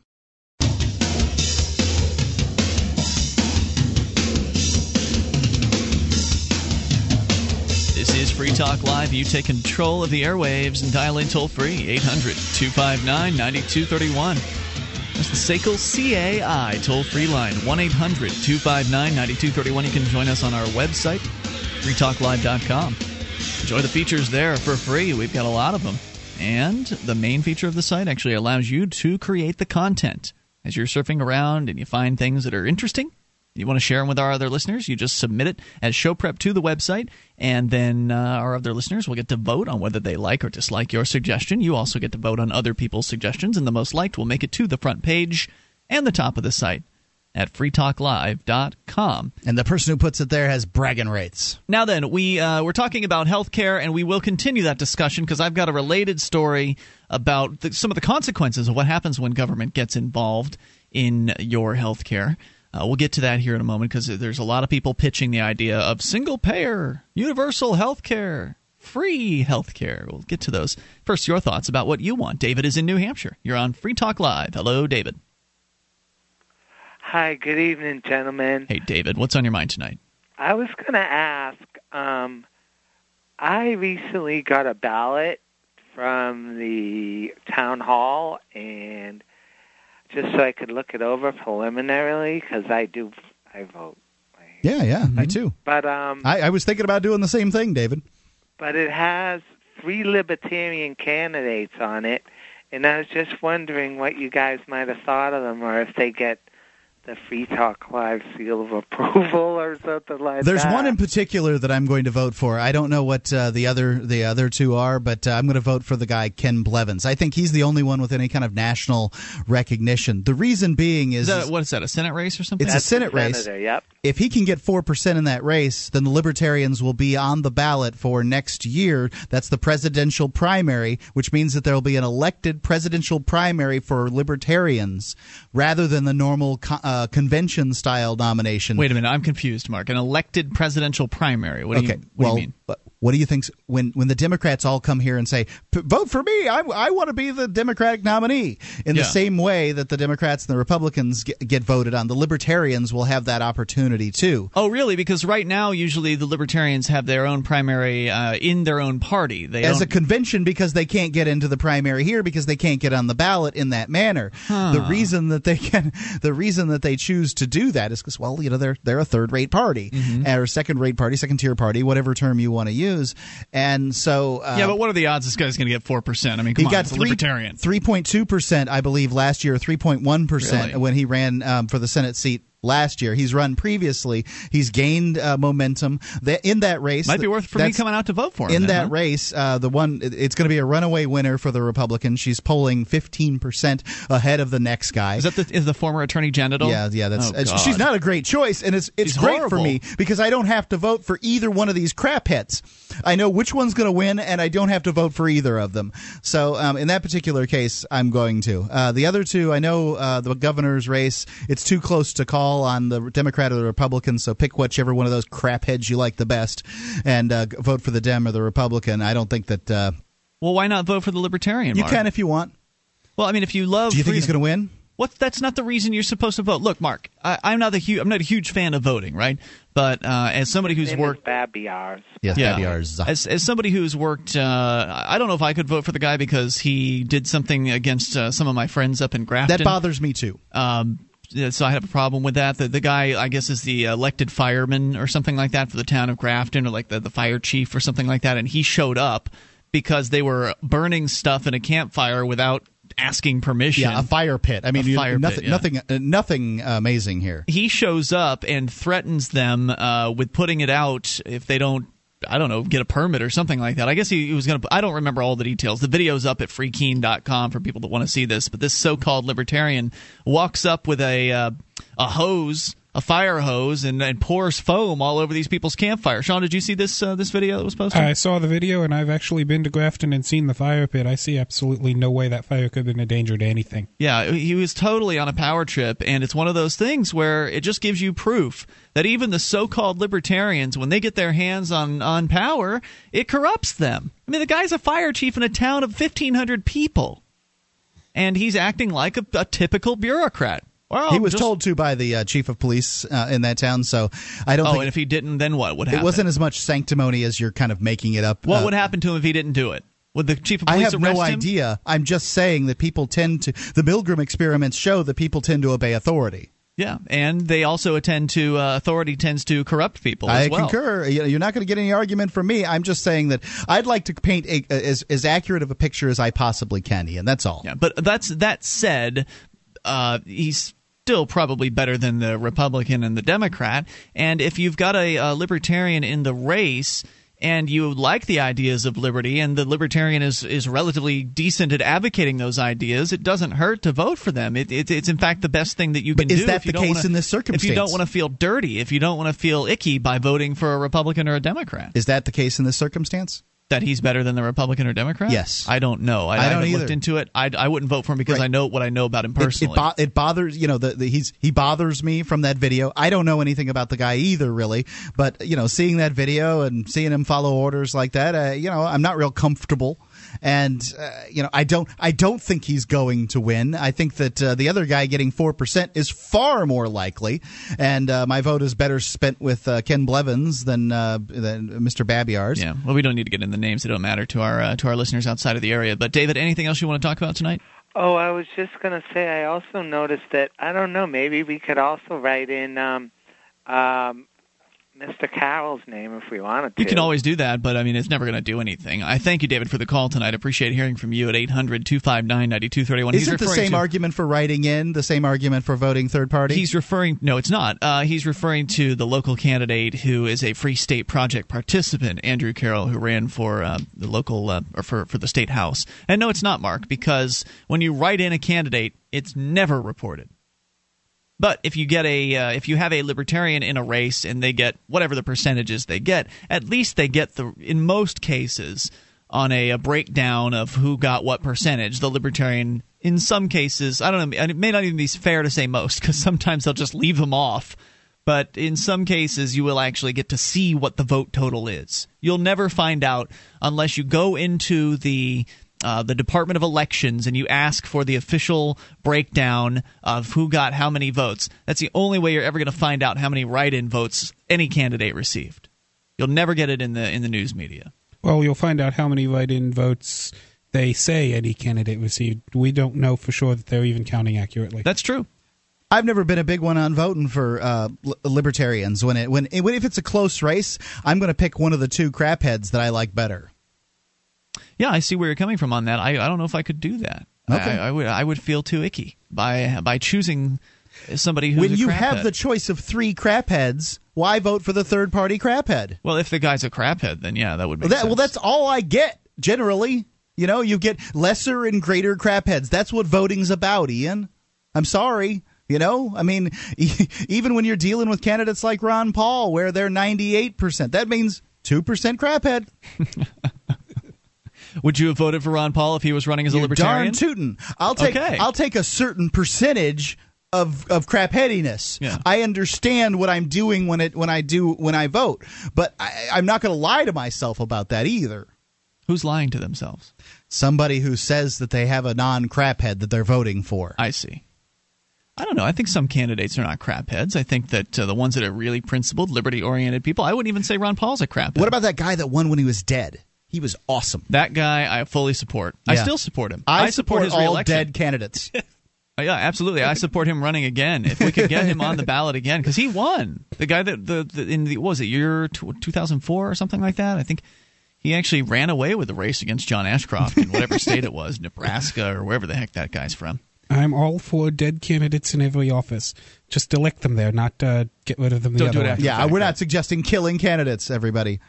Now, that's the kind of fun stuff that I think that people should do in politics. I think that more people should have fun with the system as much as they possibly can, like run as character candidates, uh, run as Dracula, or run as you know, c- come up with something creative. Because I'm sure, certainly not that creative on these these matters, but so, come up with something creative.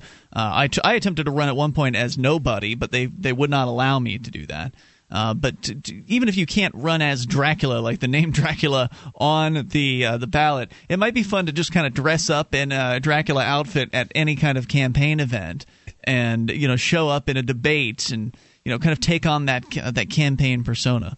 Or run as a total authoritarian as well. Like you could really throw him a curveball and like create the the total status party where you're even more hardcore of a status than the Republicans and Democrats. Yes, we will. Fi- the state should pick what food you eat. People are not smart enough to know what to eat. We will pick all of your food. We must execute all the men. 1 800 2, except for myself.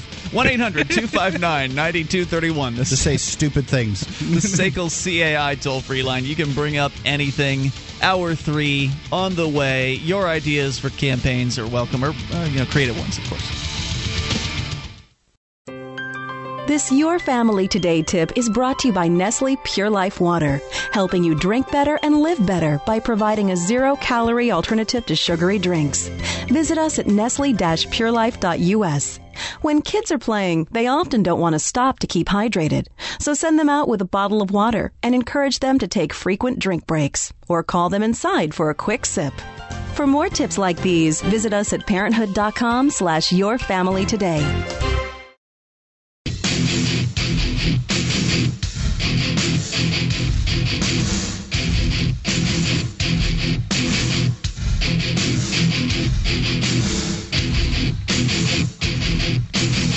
This is Free Talk Live, and we are kicking off the third hour of the program. You can dial in toll free. Take control of the airwaves. 800 259 9231. That number brought to you by SACL CAI.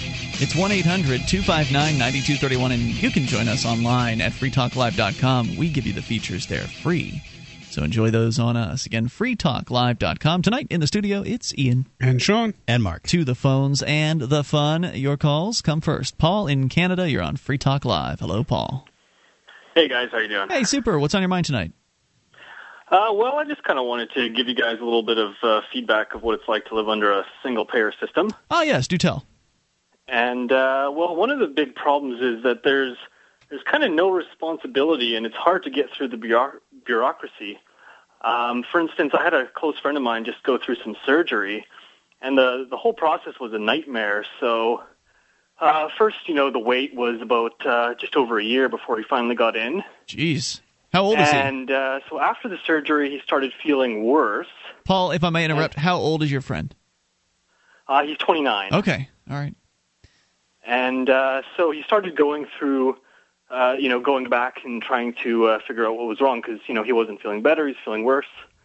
And the doctor told him that, no, everything was okay. You're uh, just gave fine. him some, some medication, some painkillers, told him just to rest. And uh, so uh, it progressed further, and uh, he kept going back, and he, you know, got the same answer. And he, when he tried to go see another doctor, they told him they couldn't do anything. He would have to go see his original doctor. Right. You've you've an assigned doctor, and that's that, right? Yeah, and so it got to the point where it was so bad he had to go to the hospital and lie and say that he had fallen off of a ladder.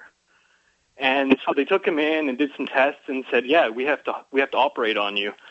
And um, afterwards, when they had actually you know checked his file, they they they didn't go through with the surgery. They told him he had to go back and see the doctor because nobody else could could operate on him. He would have to go and have the old doctor um, do do do the the new surgery. So you know. So uh, you, you need surgery, but the guy who wouldn't give it to you is the the only one uh, who's allowed to through I'm the sorry, our hands are tied. Yep. Yeah, so you got to go back to the guy that botched your first surgery, right? And uh, Oh you know, if, if that happened, you don't necessarily want to go back to the guy that butchered you the first time. But what else do you do? what did he do? Uh, well, actually, he went in for surgery with with the guy again, and he seems to be uh, progressing and getting a little bit better. How long did it take to actually get the second surgery? Second surgery uh, took about ten months. So a year before the first one, is that Mm-hmm. right? And then another ten months before the corrected surgery happened. Yes, and I mean uh, it was pretty serious. I mean the, the guy couldn't couldn't really walk or leave his house Oh, um, when it was when he was getting you know close to the second surgery. So Man, what a nightmare! And we've always heard on this show that they treat young people better than they treat the old people in this system, in the Canadian system. Uh, no, not necessarily. Uh, you know, uh, my my ex partner, her, even the old people, you know, they treat pretty pretty poorly. You've got a there's long waiting lists. A lot of them end up going to to the states or Costa Rica or India or something like this, where they can actually uh, go ahead and, and pay for the surgery up front. Do they have any private health care in Canada? Is it just very, very expensive, or does it not exist at all? Uh, you know, I've seen some sort of, you know, uh, like in one province in Alberta, there was a little bit of a push to sort of have a, a part, a part, partial system that was private. Um, and as far as I understand, it's it's only on particular things, like very very minor kind of laser surgery. Maybe if you have, uh, you know, a hernia or something like this. Uh, but the major surgeries are, are restricted to the public system. I want to thank you for that There's story. always going to the United States and paying for it. It's you know? crazy. It's just crazy. And what is it like living there? The I mean, vast, vast, vast majority of people who live in Canada live within 100 miles of the United States, you well, know? Well, we've heard uh, from folks that live in Canada. There, been, occasionally there be people that call in to say, "Oh yeah, it's great up here. My Sure. experience has been just fantastic." What is it that you've experienced as far as talking with other people that you know? Is there a lot of uh, reverence for the Canadian system, or is it commonly known that it's a bunch of crap? Well, you know, it seems to be deteriorating. So, you know, as I was as growing up, it, it's kind of it's almost heresy to to speak against uh, the healthcare system here. Mm-hmm. But I find that's changing, and I, I, I'm getting a lot of these these bad experiences. Even myself, you know, I'm kind of trying to go through uh, some some minor health issues, and it's really hard to to get in to get any tests done. It takes a long time, and uh, you know, I guess over time um, the inefficiencies pile up, and I think that's that's kind of coming down the tube here now, and people, I, I hope will will start to to see this. Um, but uh, I'm I'm noticing more and more complaints about the system. Thanks for sharing that tonight. I appreciate the story, and don't hesitate don't hesitate to check in if you've got another awful story. And thank you for the call because they're they're in no short supply up there. And as he points out, things get worse over time, right? So when they when they build the new jail here, it's all shiny and clean, but give it 10 years and then see how it looks, right? Same thing with the healthcare system. I'm sure it it sounded great at the beginning and it might have looked fine in the very beginning days and then people started to have actually have experience with it because it's one thing when you're growing up in Canada and they're telling you things like, "Oh, yeah, it's the best system in the world. Our healthcare system is the best single payer system in the whole world." Well, then- it's easy to get kids to repeat that stuff. You just tell them enough. Right, and then you get old enough to where you actually have to go to the doctor for something, and then it's it, it all comes crashing in. How bad the system really is. Well, the system probably wasn't that terrible when it first came out because it was doctors who had previously been working in the free market hmm. and were accustomed to dealing with customers, not patients. Right.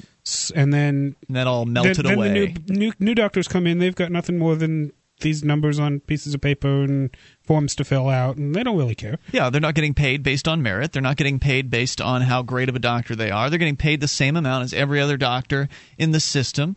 In some cases, and I don't know how they do it up in Canada, but in some cases, in single payer systems, so called, of course, we're all paying uh, if you're in that system. But in some cases, the doctors get paid based on it. They get a certain flat rate up to a certain amount based on how much, uh, how many people they move through. So it doesn't matter how good of a job they've done. It doesn't matter whether the customer's satisfied.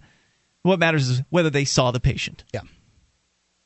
So 800 259 9231. And yet, people, despite hearing all the stories, presuming they've heard some of them, like Paul's story there, despite hearing the stories, they still are in denial about, well, that can't happen here. Well, they know We're how much it costs. We'll do it right. They know how much it costs to get medical treatment here, and it costs a lot of money. It absolutely does. There are reasons for that. Some of the reasons are that uh, the government's involved in medical care here. Uh, more than more than fifty percent, more than fifty cents on every healthcare dollar is spent by the government. That means we have a half socialized system already. So the problems that we have, if you're going to blame them on the free market, could just as easily be blamed on the government. A lot of the things that, uh, you know, like new medical equipment and drugs, those things, I'm going to go ahead and blame on the socialist medicines of other countries because uh, essentially the the area of the world that pays for research and development in the areas of medicine for new innovations for the areas of medicine it isn't governments when you have the government funding things you're not going to see the research and development nearly as quickly no because they're not competing. they're going to be busy dollars. researching and developing bombs It's because they're not competing for the dollars of the consumer. They're not interested. They don't have anybody to beat to the punch. There's nobody else who's going to do it first. Now, now imagine if we did have this free market. I, I, I bet you uh, a couple of hardware geeks could put together something that would be roughly equivalent to an MRI machine from 10 or 15 years ago for a couple of grand. Oh yeah, those those costs would continue to go down, just like computers keep getting cheaper, but yet the healthcare equipment doesn't go down in cost. It just keeps getting more expensive over time. I mean, it's it's maybe that's not true generally over uh, decades, but it doesn't get cheaper quickly like it should because there's not any comp- not any significant competition. Not anybody can enter that field. If you want to start de- designing motherboards in your back, uh, you know, your back shed, you can do that in the computer field. You can market it in whatever way you want to. You don't Do have to- that. They'll sell you books on how to get started. There you go. You don't have to ask anybody's permission, but you do in the medical field. The more regulated any any field is, any industry is, the less competition, the, the higher the prices, the crappier the service, and the one size fits all government uh, healthcare system is the most regulated you can get. On Free Talk Live, we talk about investing in gold and silver as a hedge against inflation, investment, and barter currency. We've teamed up with Midas Resources to offer you some great rates on some hand-picked gold and silver pieces. U.S. Eagles, British Sovereigns, 20 francs, Lakota Nation silver rounds, Montana silver reserves, and Walking Liberty halves. Call 877-857-9938 or go to gold.freetalklive.com. The shipping is the same for one as it is for 20, so try to get as many as you can all at once. gold.freetalklive.com.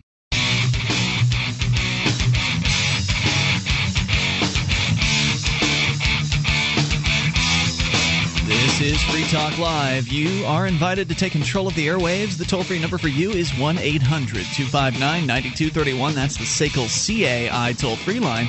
800 259 9231. You can join us on our website at freetalklive.com and enjoy the various features we have there for you for free. freetalklive.com.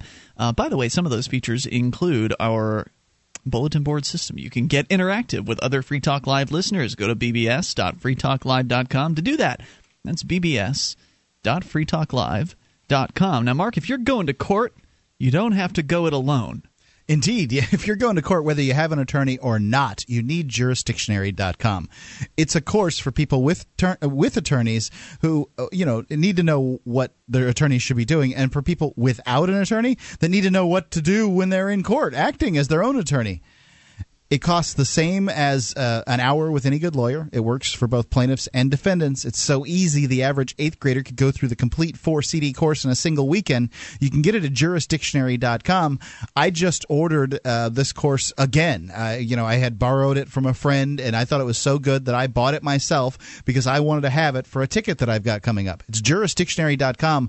I know what's in it, and I bought it again, and I recommend it for you. Jurisdictionary.com. All right, so we continue here taking your phone calls about whatever you want, and let's go to Scott in South Carolina. Scott, you're on Free Talk Live with Ian Sean and Mark.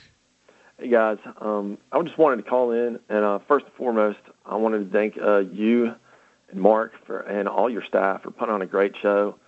Um, each episode challenges me further and further in my beliefs and principles, and uh, I got started listening all about three months ago um, just by chance. I was down at the beach with my girlfriend and flipped through the channels on the radio station, and apparently one of the FM stations down there was playing your show on a Saturday. Must have been uh, WRNN in Myrtle Beach. Yeah, yeah, that was it. And um, I think you're all talking about police brutality, which could have been any day. Yeah. Um, so uh, I listened to it, and it was just like like nothing I'd ever heard before on the radio. Um, and it's just something that a lot of people, especially in my area, I mean, they're they basically worship the police, thinks they're they're the um, greatest thing ever. Mm.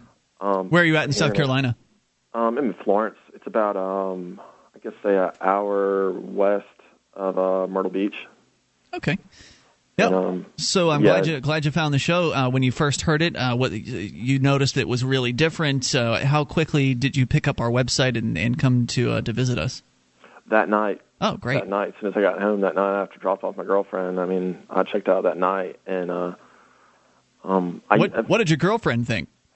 she was um she kind of already knew I was a libertarian, um, and even since since that time, I've even come even I guess further over to the libertarian side, almost to like the volunteerist side, and uh, she was kind of kind of shocked by some of the stuff they were saying, not necessarily because of the content, just be like, oh wow, there's um, They're saying that on the something you don't radio? hear around here. Yeah, it's like oh my god, what, what is this? You just can't hear it anywhere else. No, it's But, um, the other reason I was calling in is I was listening to a previous um, day's episode, and uh, you were reading like a story by um, this lady, um, Pam Martens, and uh, she was talking about this uh, Charles Koch fellow and his Koch Industries and how y'all are tied in with Koch Industries. Right, that it's all And, a um, big conspiracy. Yeah. By the way, Yeah. I'd like to point out uh, she's she has all, all this to say about the Free State Project and how it's a big conspiracy. Um, there's been a small bump in uh, it's it's her third article, but it's been a small bump in signups for the the Free State Project Because of her Yeah, article?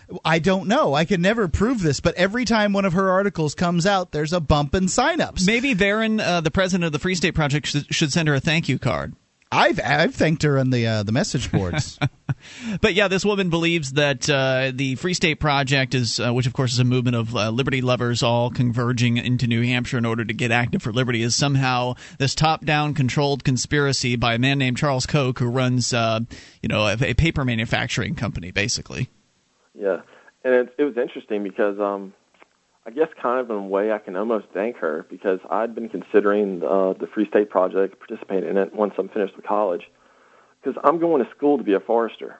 Um, so if by any chance he does can decide to invest in the New Hampshire area, I'd be I'd be glad to work for him and, and help Georgia Pacific cut down some trees. Not all of them, of course, because I don't want I, I enjoy the outside. Well, the nice and- thing about uh, you know the companies that uh, that do harvesting trees for a living is they want to make a living and they want to do it for generations, so they keep Yeah. planting trees. Right. Everybody I've talked to, th- uh, my town is full of people that do this for a living. And I'll tell you, Harvest trees? Yeah, they're, they're loggers. And I'll tell you, none of them, uh, you know, they're, they're not about harvesting logs just to clear cutting. That's not what they're about. They go in, they pick them, they use these things called skidders. Um, they they pull them out. Uh, They they they they care about the forest. They they care about the way they leave it. And uh, you know, the guy that I picked to do my property, he did a fabulous job. The reason why clear cutting happens when it happens is almost always because it's happening on government owned property where the government managers don't care about what happens to it. They lease it out to a company that doesn't care about what happens because they don't own it. They're not going to. Uh, it's because it's like a renter. They uh, they're just going to strip mine it, or they're going to going to cut all the trees down, or whatever resource it is they're trying to uh, to garner from it.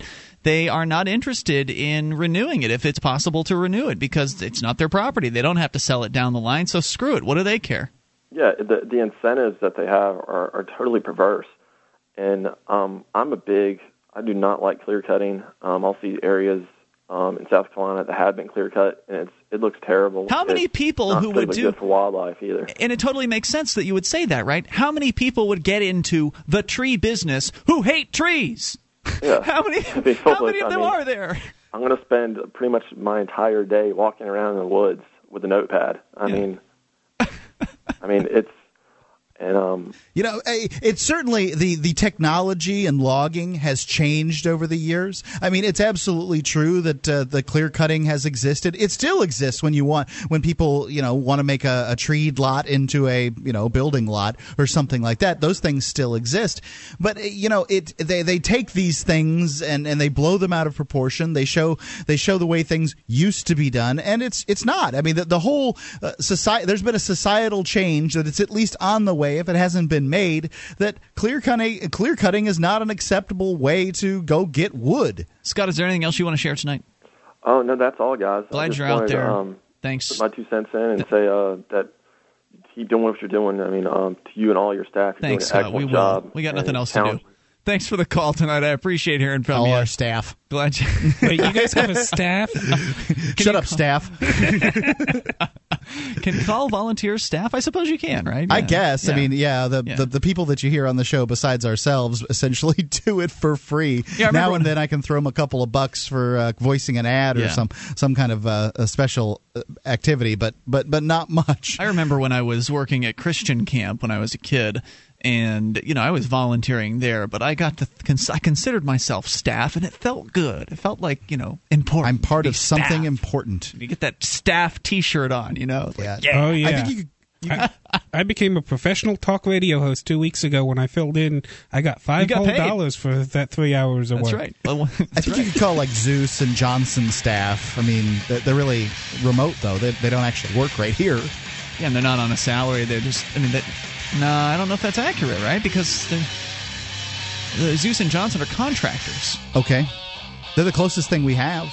Johnson being our graphics guru and web guy, one of our web guys, and Zeus being the man with the voice that you hear on LRN.FM. More coming up. You can take control of the airwaves. This is Free Talk Live. We wouldn't be where we are without our amplifiers. Their $3 per month helps us spread Free Talk Live and gets them access to perks at amp.freetalklive.com.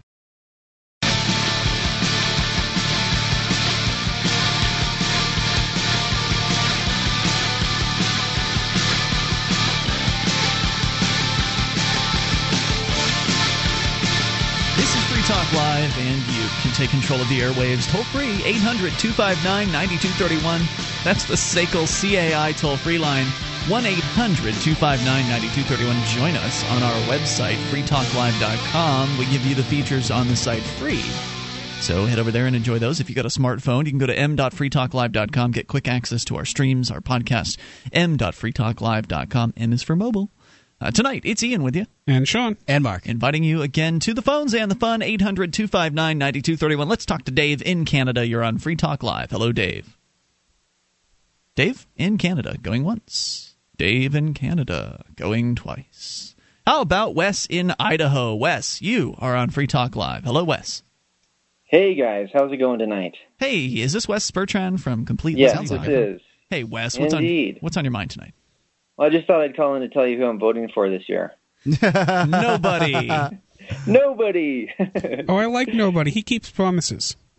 yeah, nobody definitely keeps promises, and nobody will help you out too. Indeed, nobody I love will the. respect Uh, your rights, all that stuff. no, I love the no, the nobody campaign. I, I hope somebody uh, picks that up and runs with it someday uh, in a political. Yeah, race. my friend JP is thinking about doing some activism down in San Diego with that sort of flyer, handing it out to people. A lot of those San Diego folks option, are know? uh, was was just down there actually for Libertopia, Libertopia.org, I think was their website, and Yeah. uh, they uh, there were a number of San Diego folks there, and it seemed like most of them were talking about moving to New Hampshire. So I thought that was great news. Yeah, that would be great, wouldn't it? Because there's a few dozen of them, and that you know, strength in numbers, right? The more the merrier. We really need to get as many people up to New Hampshire as soon as possible because it just, you know, we've seen a lot of changes. I mean, it's how long has it been since you've been here, Wes? Because when I moved here four years ago, you were living here. You moved away Mhm. for for health reasons. Um, you're coming back. Have you Yep. been back to visit since you left? I have not. No, I left the spring, actually beginning the summer of 2007. So it's been over three years. Wow. And, uh, I intend to get there about the same time that Adam and Pete do. I think at the beginning of the year. So I, I don't know if they're coming back exactly then. Their their plans seem to be a little bit up in the air. You're talking about Adam and Pete from uh, LibertyOnTour.com. I know they're going to come up here at least temporarily because they've got uh, court trials in Massachusetts in early January, and we'll certainly be checking in with them at that uh, at that time. But uh, um, we're Yeah, hoping they come up sooner rather than later. But man, it's going to be a shock to the system for you, Wes, because there's a lot of people here. I, it's still just amazing to me. Uh, I mean, you remember what it was like when you lived here three or four years ago, and folks, Yeah. if they wanted to get together, they would have to come from all areas of the state in order to converge in one place, uh, in order to get Uh-huh. some level of numbers. And every single, just this past weekend, I was at karaoke for the first time for in, in months because the my master in the the robe in the court uh, allows me out of my house now at uh-huh, nighttime. to hit the high notes. yeah, and so I went out to karaoke, and there were probably about 25 liberty activists there. It was the a solid majority of the people in that bar that we were uh, we were attending karaoke were liberty It's folks. not a big place, but yeah. people f- who moved here as part of the Free State Project, and I'm just you know seeing things like that, seeing people interacting with one another on that level, just on a social occasion, is just it's wonderful for me because I was here when there were five people in the the immediate area, and they were all of different age ranges. And when I say 25 people, I mean 25 people all within you know between age 20 and 30, you know, all within Yeah. the same generation, basically. It's great. Yeah, I think more and more young people are getting the, the word, you know, the news about this whole project and what it means for their lives. Because I mean, the younger younger you are, the more chances there are of having freedom in your lifetime. So it behooves everyone to really get motivated and, and get active about it. Uh, Well, that's true. It's a true statement, but I would hope that folks who are that are up in their ages uh, would also be motivated because you know what do you have to lose, and don't you want to leave a nice, uh, as nice a world as possible for any grandchildren or children that uh, that you might have out in it? And plus, you've got people like Julian Heicklen who I think are really inspirational. A 79 year old man who has been going around from federal courthouse to federal courthouse doing fully informed jury association activism, reaching out to jurors, informing them of their right to nullify the law, uh, and getting arrested for it over and over again. Julian doesn't have anything better to do. He doesn't have a career. He's retired. He doesn't have kids to take care of at home. They're all grown up and moved out. So he can devote literally his full time that he has to doing activism. I wish we had 20 more Julian Heicklens and they were all in New Hampshire. Unfortunately, we don't. Absolutely. It, I mean, it really doesn't matter what age you are because um, it, it, if you can strive for freedom in your life, that's the most important thing, basically, because it enables you to make your cho- own choices. Uh, by the way, I actually spoke to a Superior Court judge in San Diego once at uh, at this panel discussion at a law school, little uh, little mixer afterwards, and he said that they passed a law in California outlawing jury nullification. How ironic is that, huh? Wow. How are they going to know if it happens? If, if the jury just comes back with a not guilty, it, how Well, they you can't inform the jury of it at your trial. I mean, I believe here in New Hampshire that you can do just that. I don't know about that, Mark. That's Has my- it been done? Uh, it's my understanding that you that that it's protected by law. But I Yeah. don't know about Yeah, we well- all know they like to use laws to get their way, right? And you know, the reason I called in, uh, the last couple nights, a couple people have called in about the voting issue, and we spoke a few weeks ago about it. And I did three episodes on my podcast about it, using clips from the show when I called in and so forth, and uh, trying to kind of explain my point of view on this. And it seems that something was lost in translation. Um, I know Aaron called up last night and uh, said a few things like it's a huge stretch that it legitimizes the system. She didn't believe that, um, and there, there's also the issue of of my. There's almost like some ad hominem fallacy going on too, because it really doesn't matter what's happening in my personal life. Uh, it really matters what the truth of the ideas are. Um, the reason why she does know about my personal life, we actually were in a relationship uh, at the beginning of this year. I picked but that. I, I haven't heard from her for a few months. so she's not really privy to my perspective on this now. I know she mentioned Stefan Molyneux, and he has a theory, of course, of using the against me argument. You know, basically trying to free up your personal life with your family members and your friends if they're in favor of using violence against you to promote the health of the state. Uh, and even voting, I guess, could be seen as a form of violence in this regard. So if they're resistant to accepting the truth about this, then you have a choice, right? Either you stay with them and you uh, put up with the resistance and even the abuse sometimes that's inflicted on liberty lovers, because we all know we're in the minority, right? The smallest Oh, yeah. minority in the world is an individual. So he has this process of of defooing. In other words, um, decoupling from your family of origin. Foo stands for family of origin in psychotherapy. So this is a long, drawn out process. Typically, when people actually have these conversations with people in their personal life and explain their feelings about what it means to live in a society that coercion is is the foundation of, right? So it's about finding the truth in what people's level of curiosity is. Basically, if they're not curious, then what happens? Well, I was kind of of that perspective, although I didn't take it to that level with people that aren't resistant to me. So my mom, for example, Aaron mentioned this, that she sends me emails from the Ron Paul revolution stuff, right? And I've had numerous conversations with her about anarchism, and she doesn't resist it. She she understands what I'm saying. She actually agrees with it. She doesn't think it's going to happen, right? So she defaults to the sort of pragmatic approach. Yeah, of, I tend to- I "Well, tend to agree." Vote for some liberty lover, right? Mm-hmm. So, um, as a consequence of not getting the resistance, and I had to talk about this on a podcast uh, a long time ago with Daniel uh, Lockemacher and uh, Brett Vin- Veinotte um, before he was doing the School Sucks podcast. We talked about this about what happens in your family when people aren't resistant to you and you're espousing the truth, but they don't accept it. Really, they don't. They don't not vote, right? They don't do the things that voluntarists would do, in a sense. You know, So- Wes, you keep on coming back to this voting thing as though that's Yeah, yeah. aggressing against you, and I, I guess I, I have some questions. Um, i- If if voting is aggression, is participating in a jury aggression? Is uh, going to court and defending yourself against uh, the, uh, the you know the state and its aggressions? Is that perpetuating the state? Because that's the that's the claim, sort of, with uh, voting is that you're perpetuating the state. You're giving these people By participating. You're, you're emotionally bolstering these people by uh, going and participating. in this. You're, you're sanctioning them, and I, you know, by going and and and and fighting my ticket, am I sanctioning the judicial system? Let's get the answer from Wes in a moment. If you can hang on, Wes. More we're with him. And this is Wes Bertrand, by the way, with uh, CompleteLiberty.com podcast. Great show.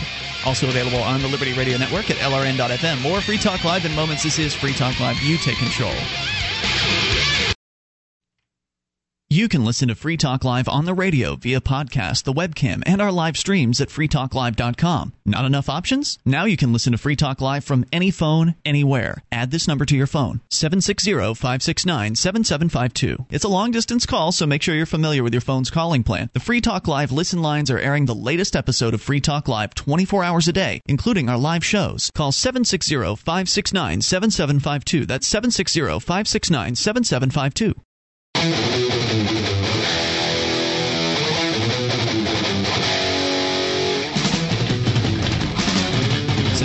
Live, and only moments remain. But maybe enough time for your call to make it now to 1 800 259 9231, the SACL CAI toll free line 800 259 9231. Join us on our website at freetalklive.com. We have a lot of features there, and if you want to support the show, you can become an amplifier for as little as three bucks a month. And what we do with that money is we reinvest it into the program. We get on more radio stations around the country, bring more internet listeners on, exposing new people to the ideas of freedom. You can also get perks, or you will get perks if you're a Free Talk Live amplifier, like access to the AMP Only forum, the AMP Only call in lines, uh, podcast, and more. Go get the details, get signed up. amp.freetalklive.com.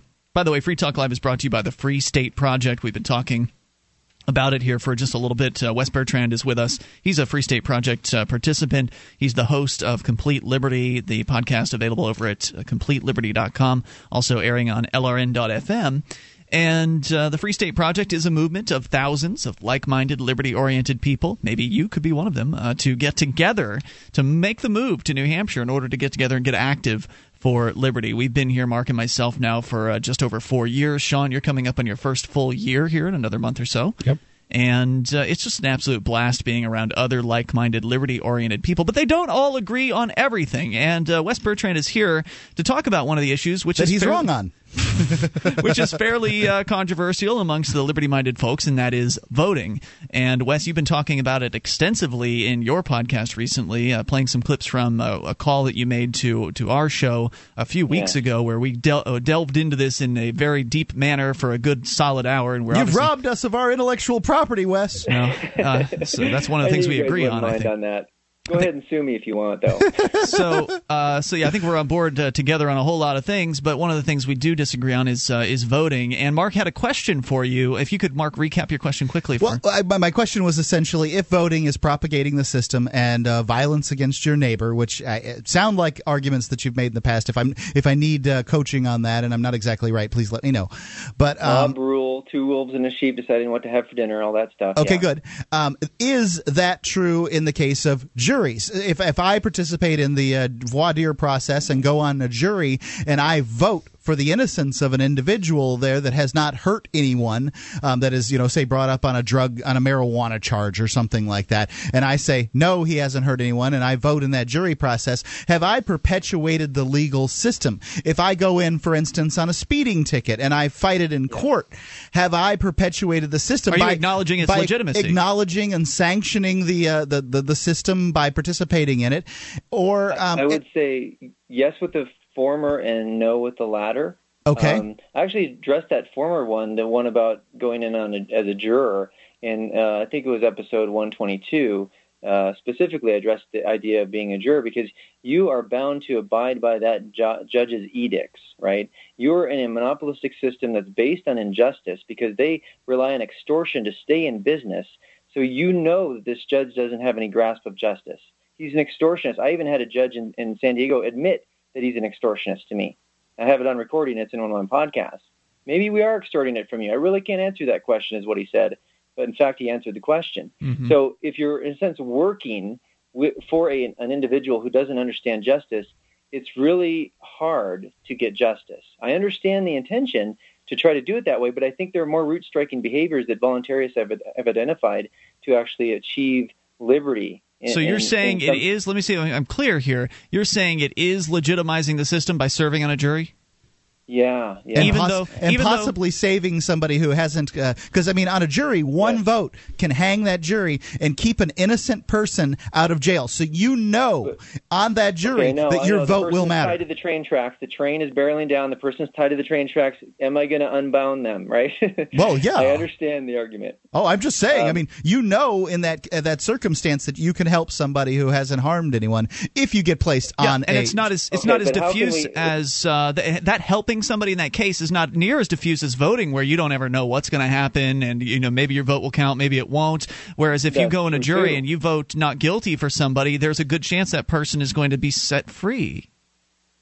Uh, perhaps, but how do we set ourselves free from the extortion that the organization, uh, you know, does with us to stay in business, if, if you will, business in quotes? I mean, that's the real issue. You stop it? Paying We want to live in a. Uh, You stop, paying, paying, them, and you stop obeying. Yes, you mentioned that last night with Aaron because that is that is one main component. Actually, the probably the biggest one is this compliance of giving the money to the people that are abusing you, basically. You know, giving the the bully the lunch money because that's not going to bring about different behavior, obviously. And getting back to the the, the sort of defooing Molyneux sort of perspective. Uh, again, my, my views have changed recently within the last few weeks, actually, after reading a book called Nonviolent Communication The Language of Love by Marshall Rosenberg. Are you guys familiar with nonviolent communication? I'm not. No. No. That explains why you argue all the time, right? hey we got a radio show to do pal Exactly. Yeah, I suppose it would uh, be dead air if you if you actually practice this. But no, actually, it's, it's a really effective method by which to get your needs met, as well as get the the opponents, if you will, needs met uh, too. And this can apply to personal relationships as well as liberty activism. So I really look forward to introducing this this stuff on my show, as well as you know utilizing it when I get to New Hampshire too, because it is a win-win strategy, and it's all about generating empathy with the other people, uh, connecting with their feelings and needs so that they feel understood and then they therefore empathize with you It's very and try important. to get your needs met. That's the way that you convince people of things because you don't convince them by cajoling them, calling them names, and showing them just Yeah. how stupid they are. Like by calling and I somebody got kind of immoral the- for voting, you mean? well, I, yeah, I got kind of the impression that Aaron believes that I judge people as immoral if they vote. I don't. I'm looking at the process itself and seeing it as not a strategy by which we can achieve freedom because it's essentially, you know, the whole electoral process is dis- distributing the responsibility to the point where everyone's anonymous and no one's held accountable for what happens. I tend to agree with that statement. I mean, if that's how you're looking at it, then I would agree with you. I don't think voting is particularly effective. I don't think it's generally going to be how we reach freedom. I think that we have to change hearts and minds, and we have to stop Absolutely. obeying and stop paying these criminals. However, in the meantime, I don't have a problem with sitting on a jury and setting a man free who is not guilty of harming anybody. I, that's something I can tangibly do to affect one person's life, and especially if I've set that person free and I go talk to them after I've, I've yeah, managed to he set might them be a free. pretty easy convert. Yeah, absolutely. And uh, of course, the voting process and the political process, as despicable as it all is to me, I still see that people pay attention to it, and it's a it's it is a venue, however illegitimate, to uh, to get the ideas of liberty out there. And had you know had Harry Browne not run for uh, for president in the year 2000, I don't know if I'd be a libertarian today. I don't know. I can't say. Maybe I would have come come to it through through different channels. And if Um, Ian wasn't, then I wouldn't be. Yeah. Where would Free Talk Live be? what about the people that come here because of the Ron Paul campaign? I mean, I've I've met folks that have have moved to Keene, New Hampshire, and are total voluntarists now who who came first through the Ron Paul campaign. They found it through the political process. So it seems silly to just shun all of that, Wes.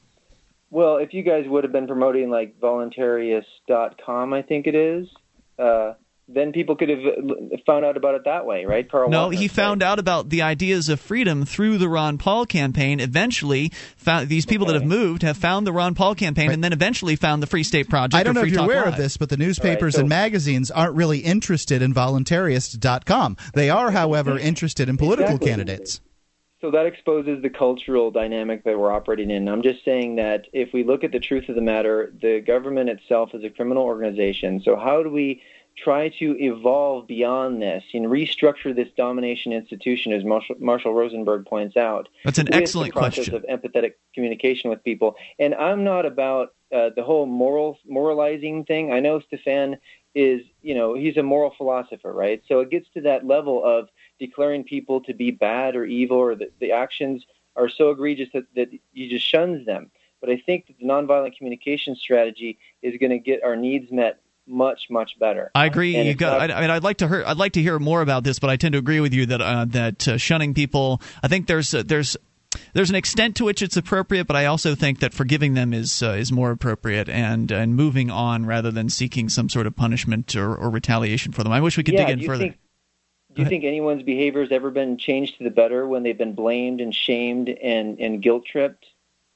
It, it it's got to have happened, but I think that it's it's a more effective way to uh, to, to, to you know to love people into uh, a new opinion. Wes, we're looking forward to having you up here uh, in New Hampshire Okay, to guys. add to the conversation, and maybe uh, maybe we'll take your show live here one of these days. I would love to have that happen. Uh, That would be cool. over on Absolutely. LRN.FM. Thanks, Wes, for the call tonight. Appreciate it. Let's sneak uh, Daryl in here in the last remaining moments. Daryl, you got about the last thirty seconds. Hey, how you guys doing? Quickly, Daryl, go for it. I uh, want to tell you about the Free Patriot Peace Prize and ask your listeners to vote. Uh, we will be honoring someone who supports the non-aggression principle. I went and so did that. if you go to peaceprize.freepatriot-press.com, you can vote. Voting ends at the end of the month. Daryl, thanks for the call tonight. I appreciate hearing from you. We will be back tomorrow online in the meantime at freetalklive.com.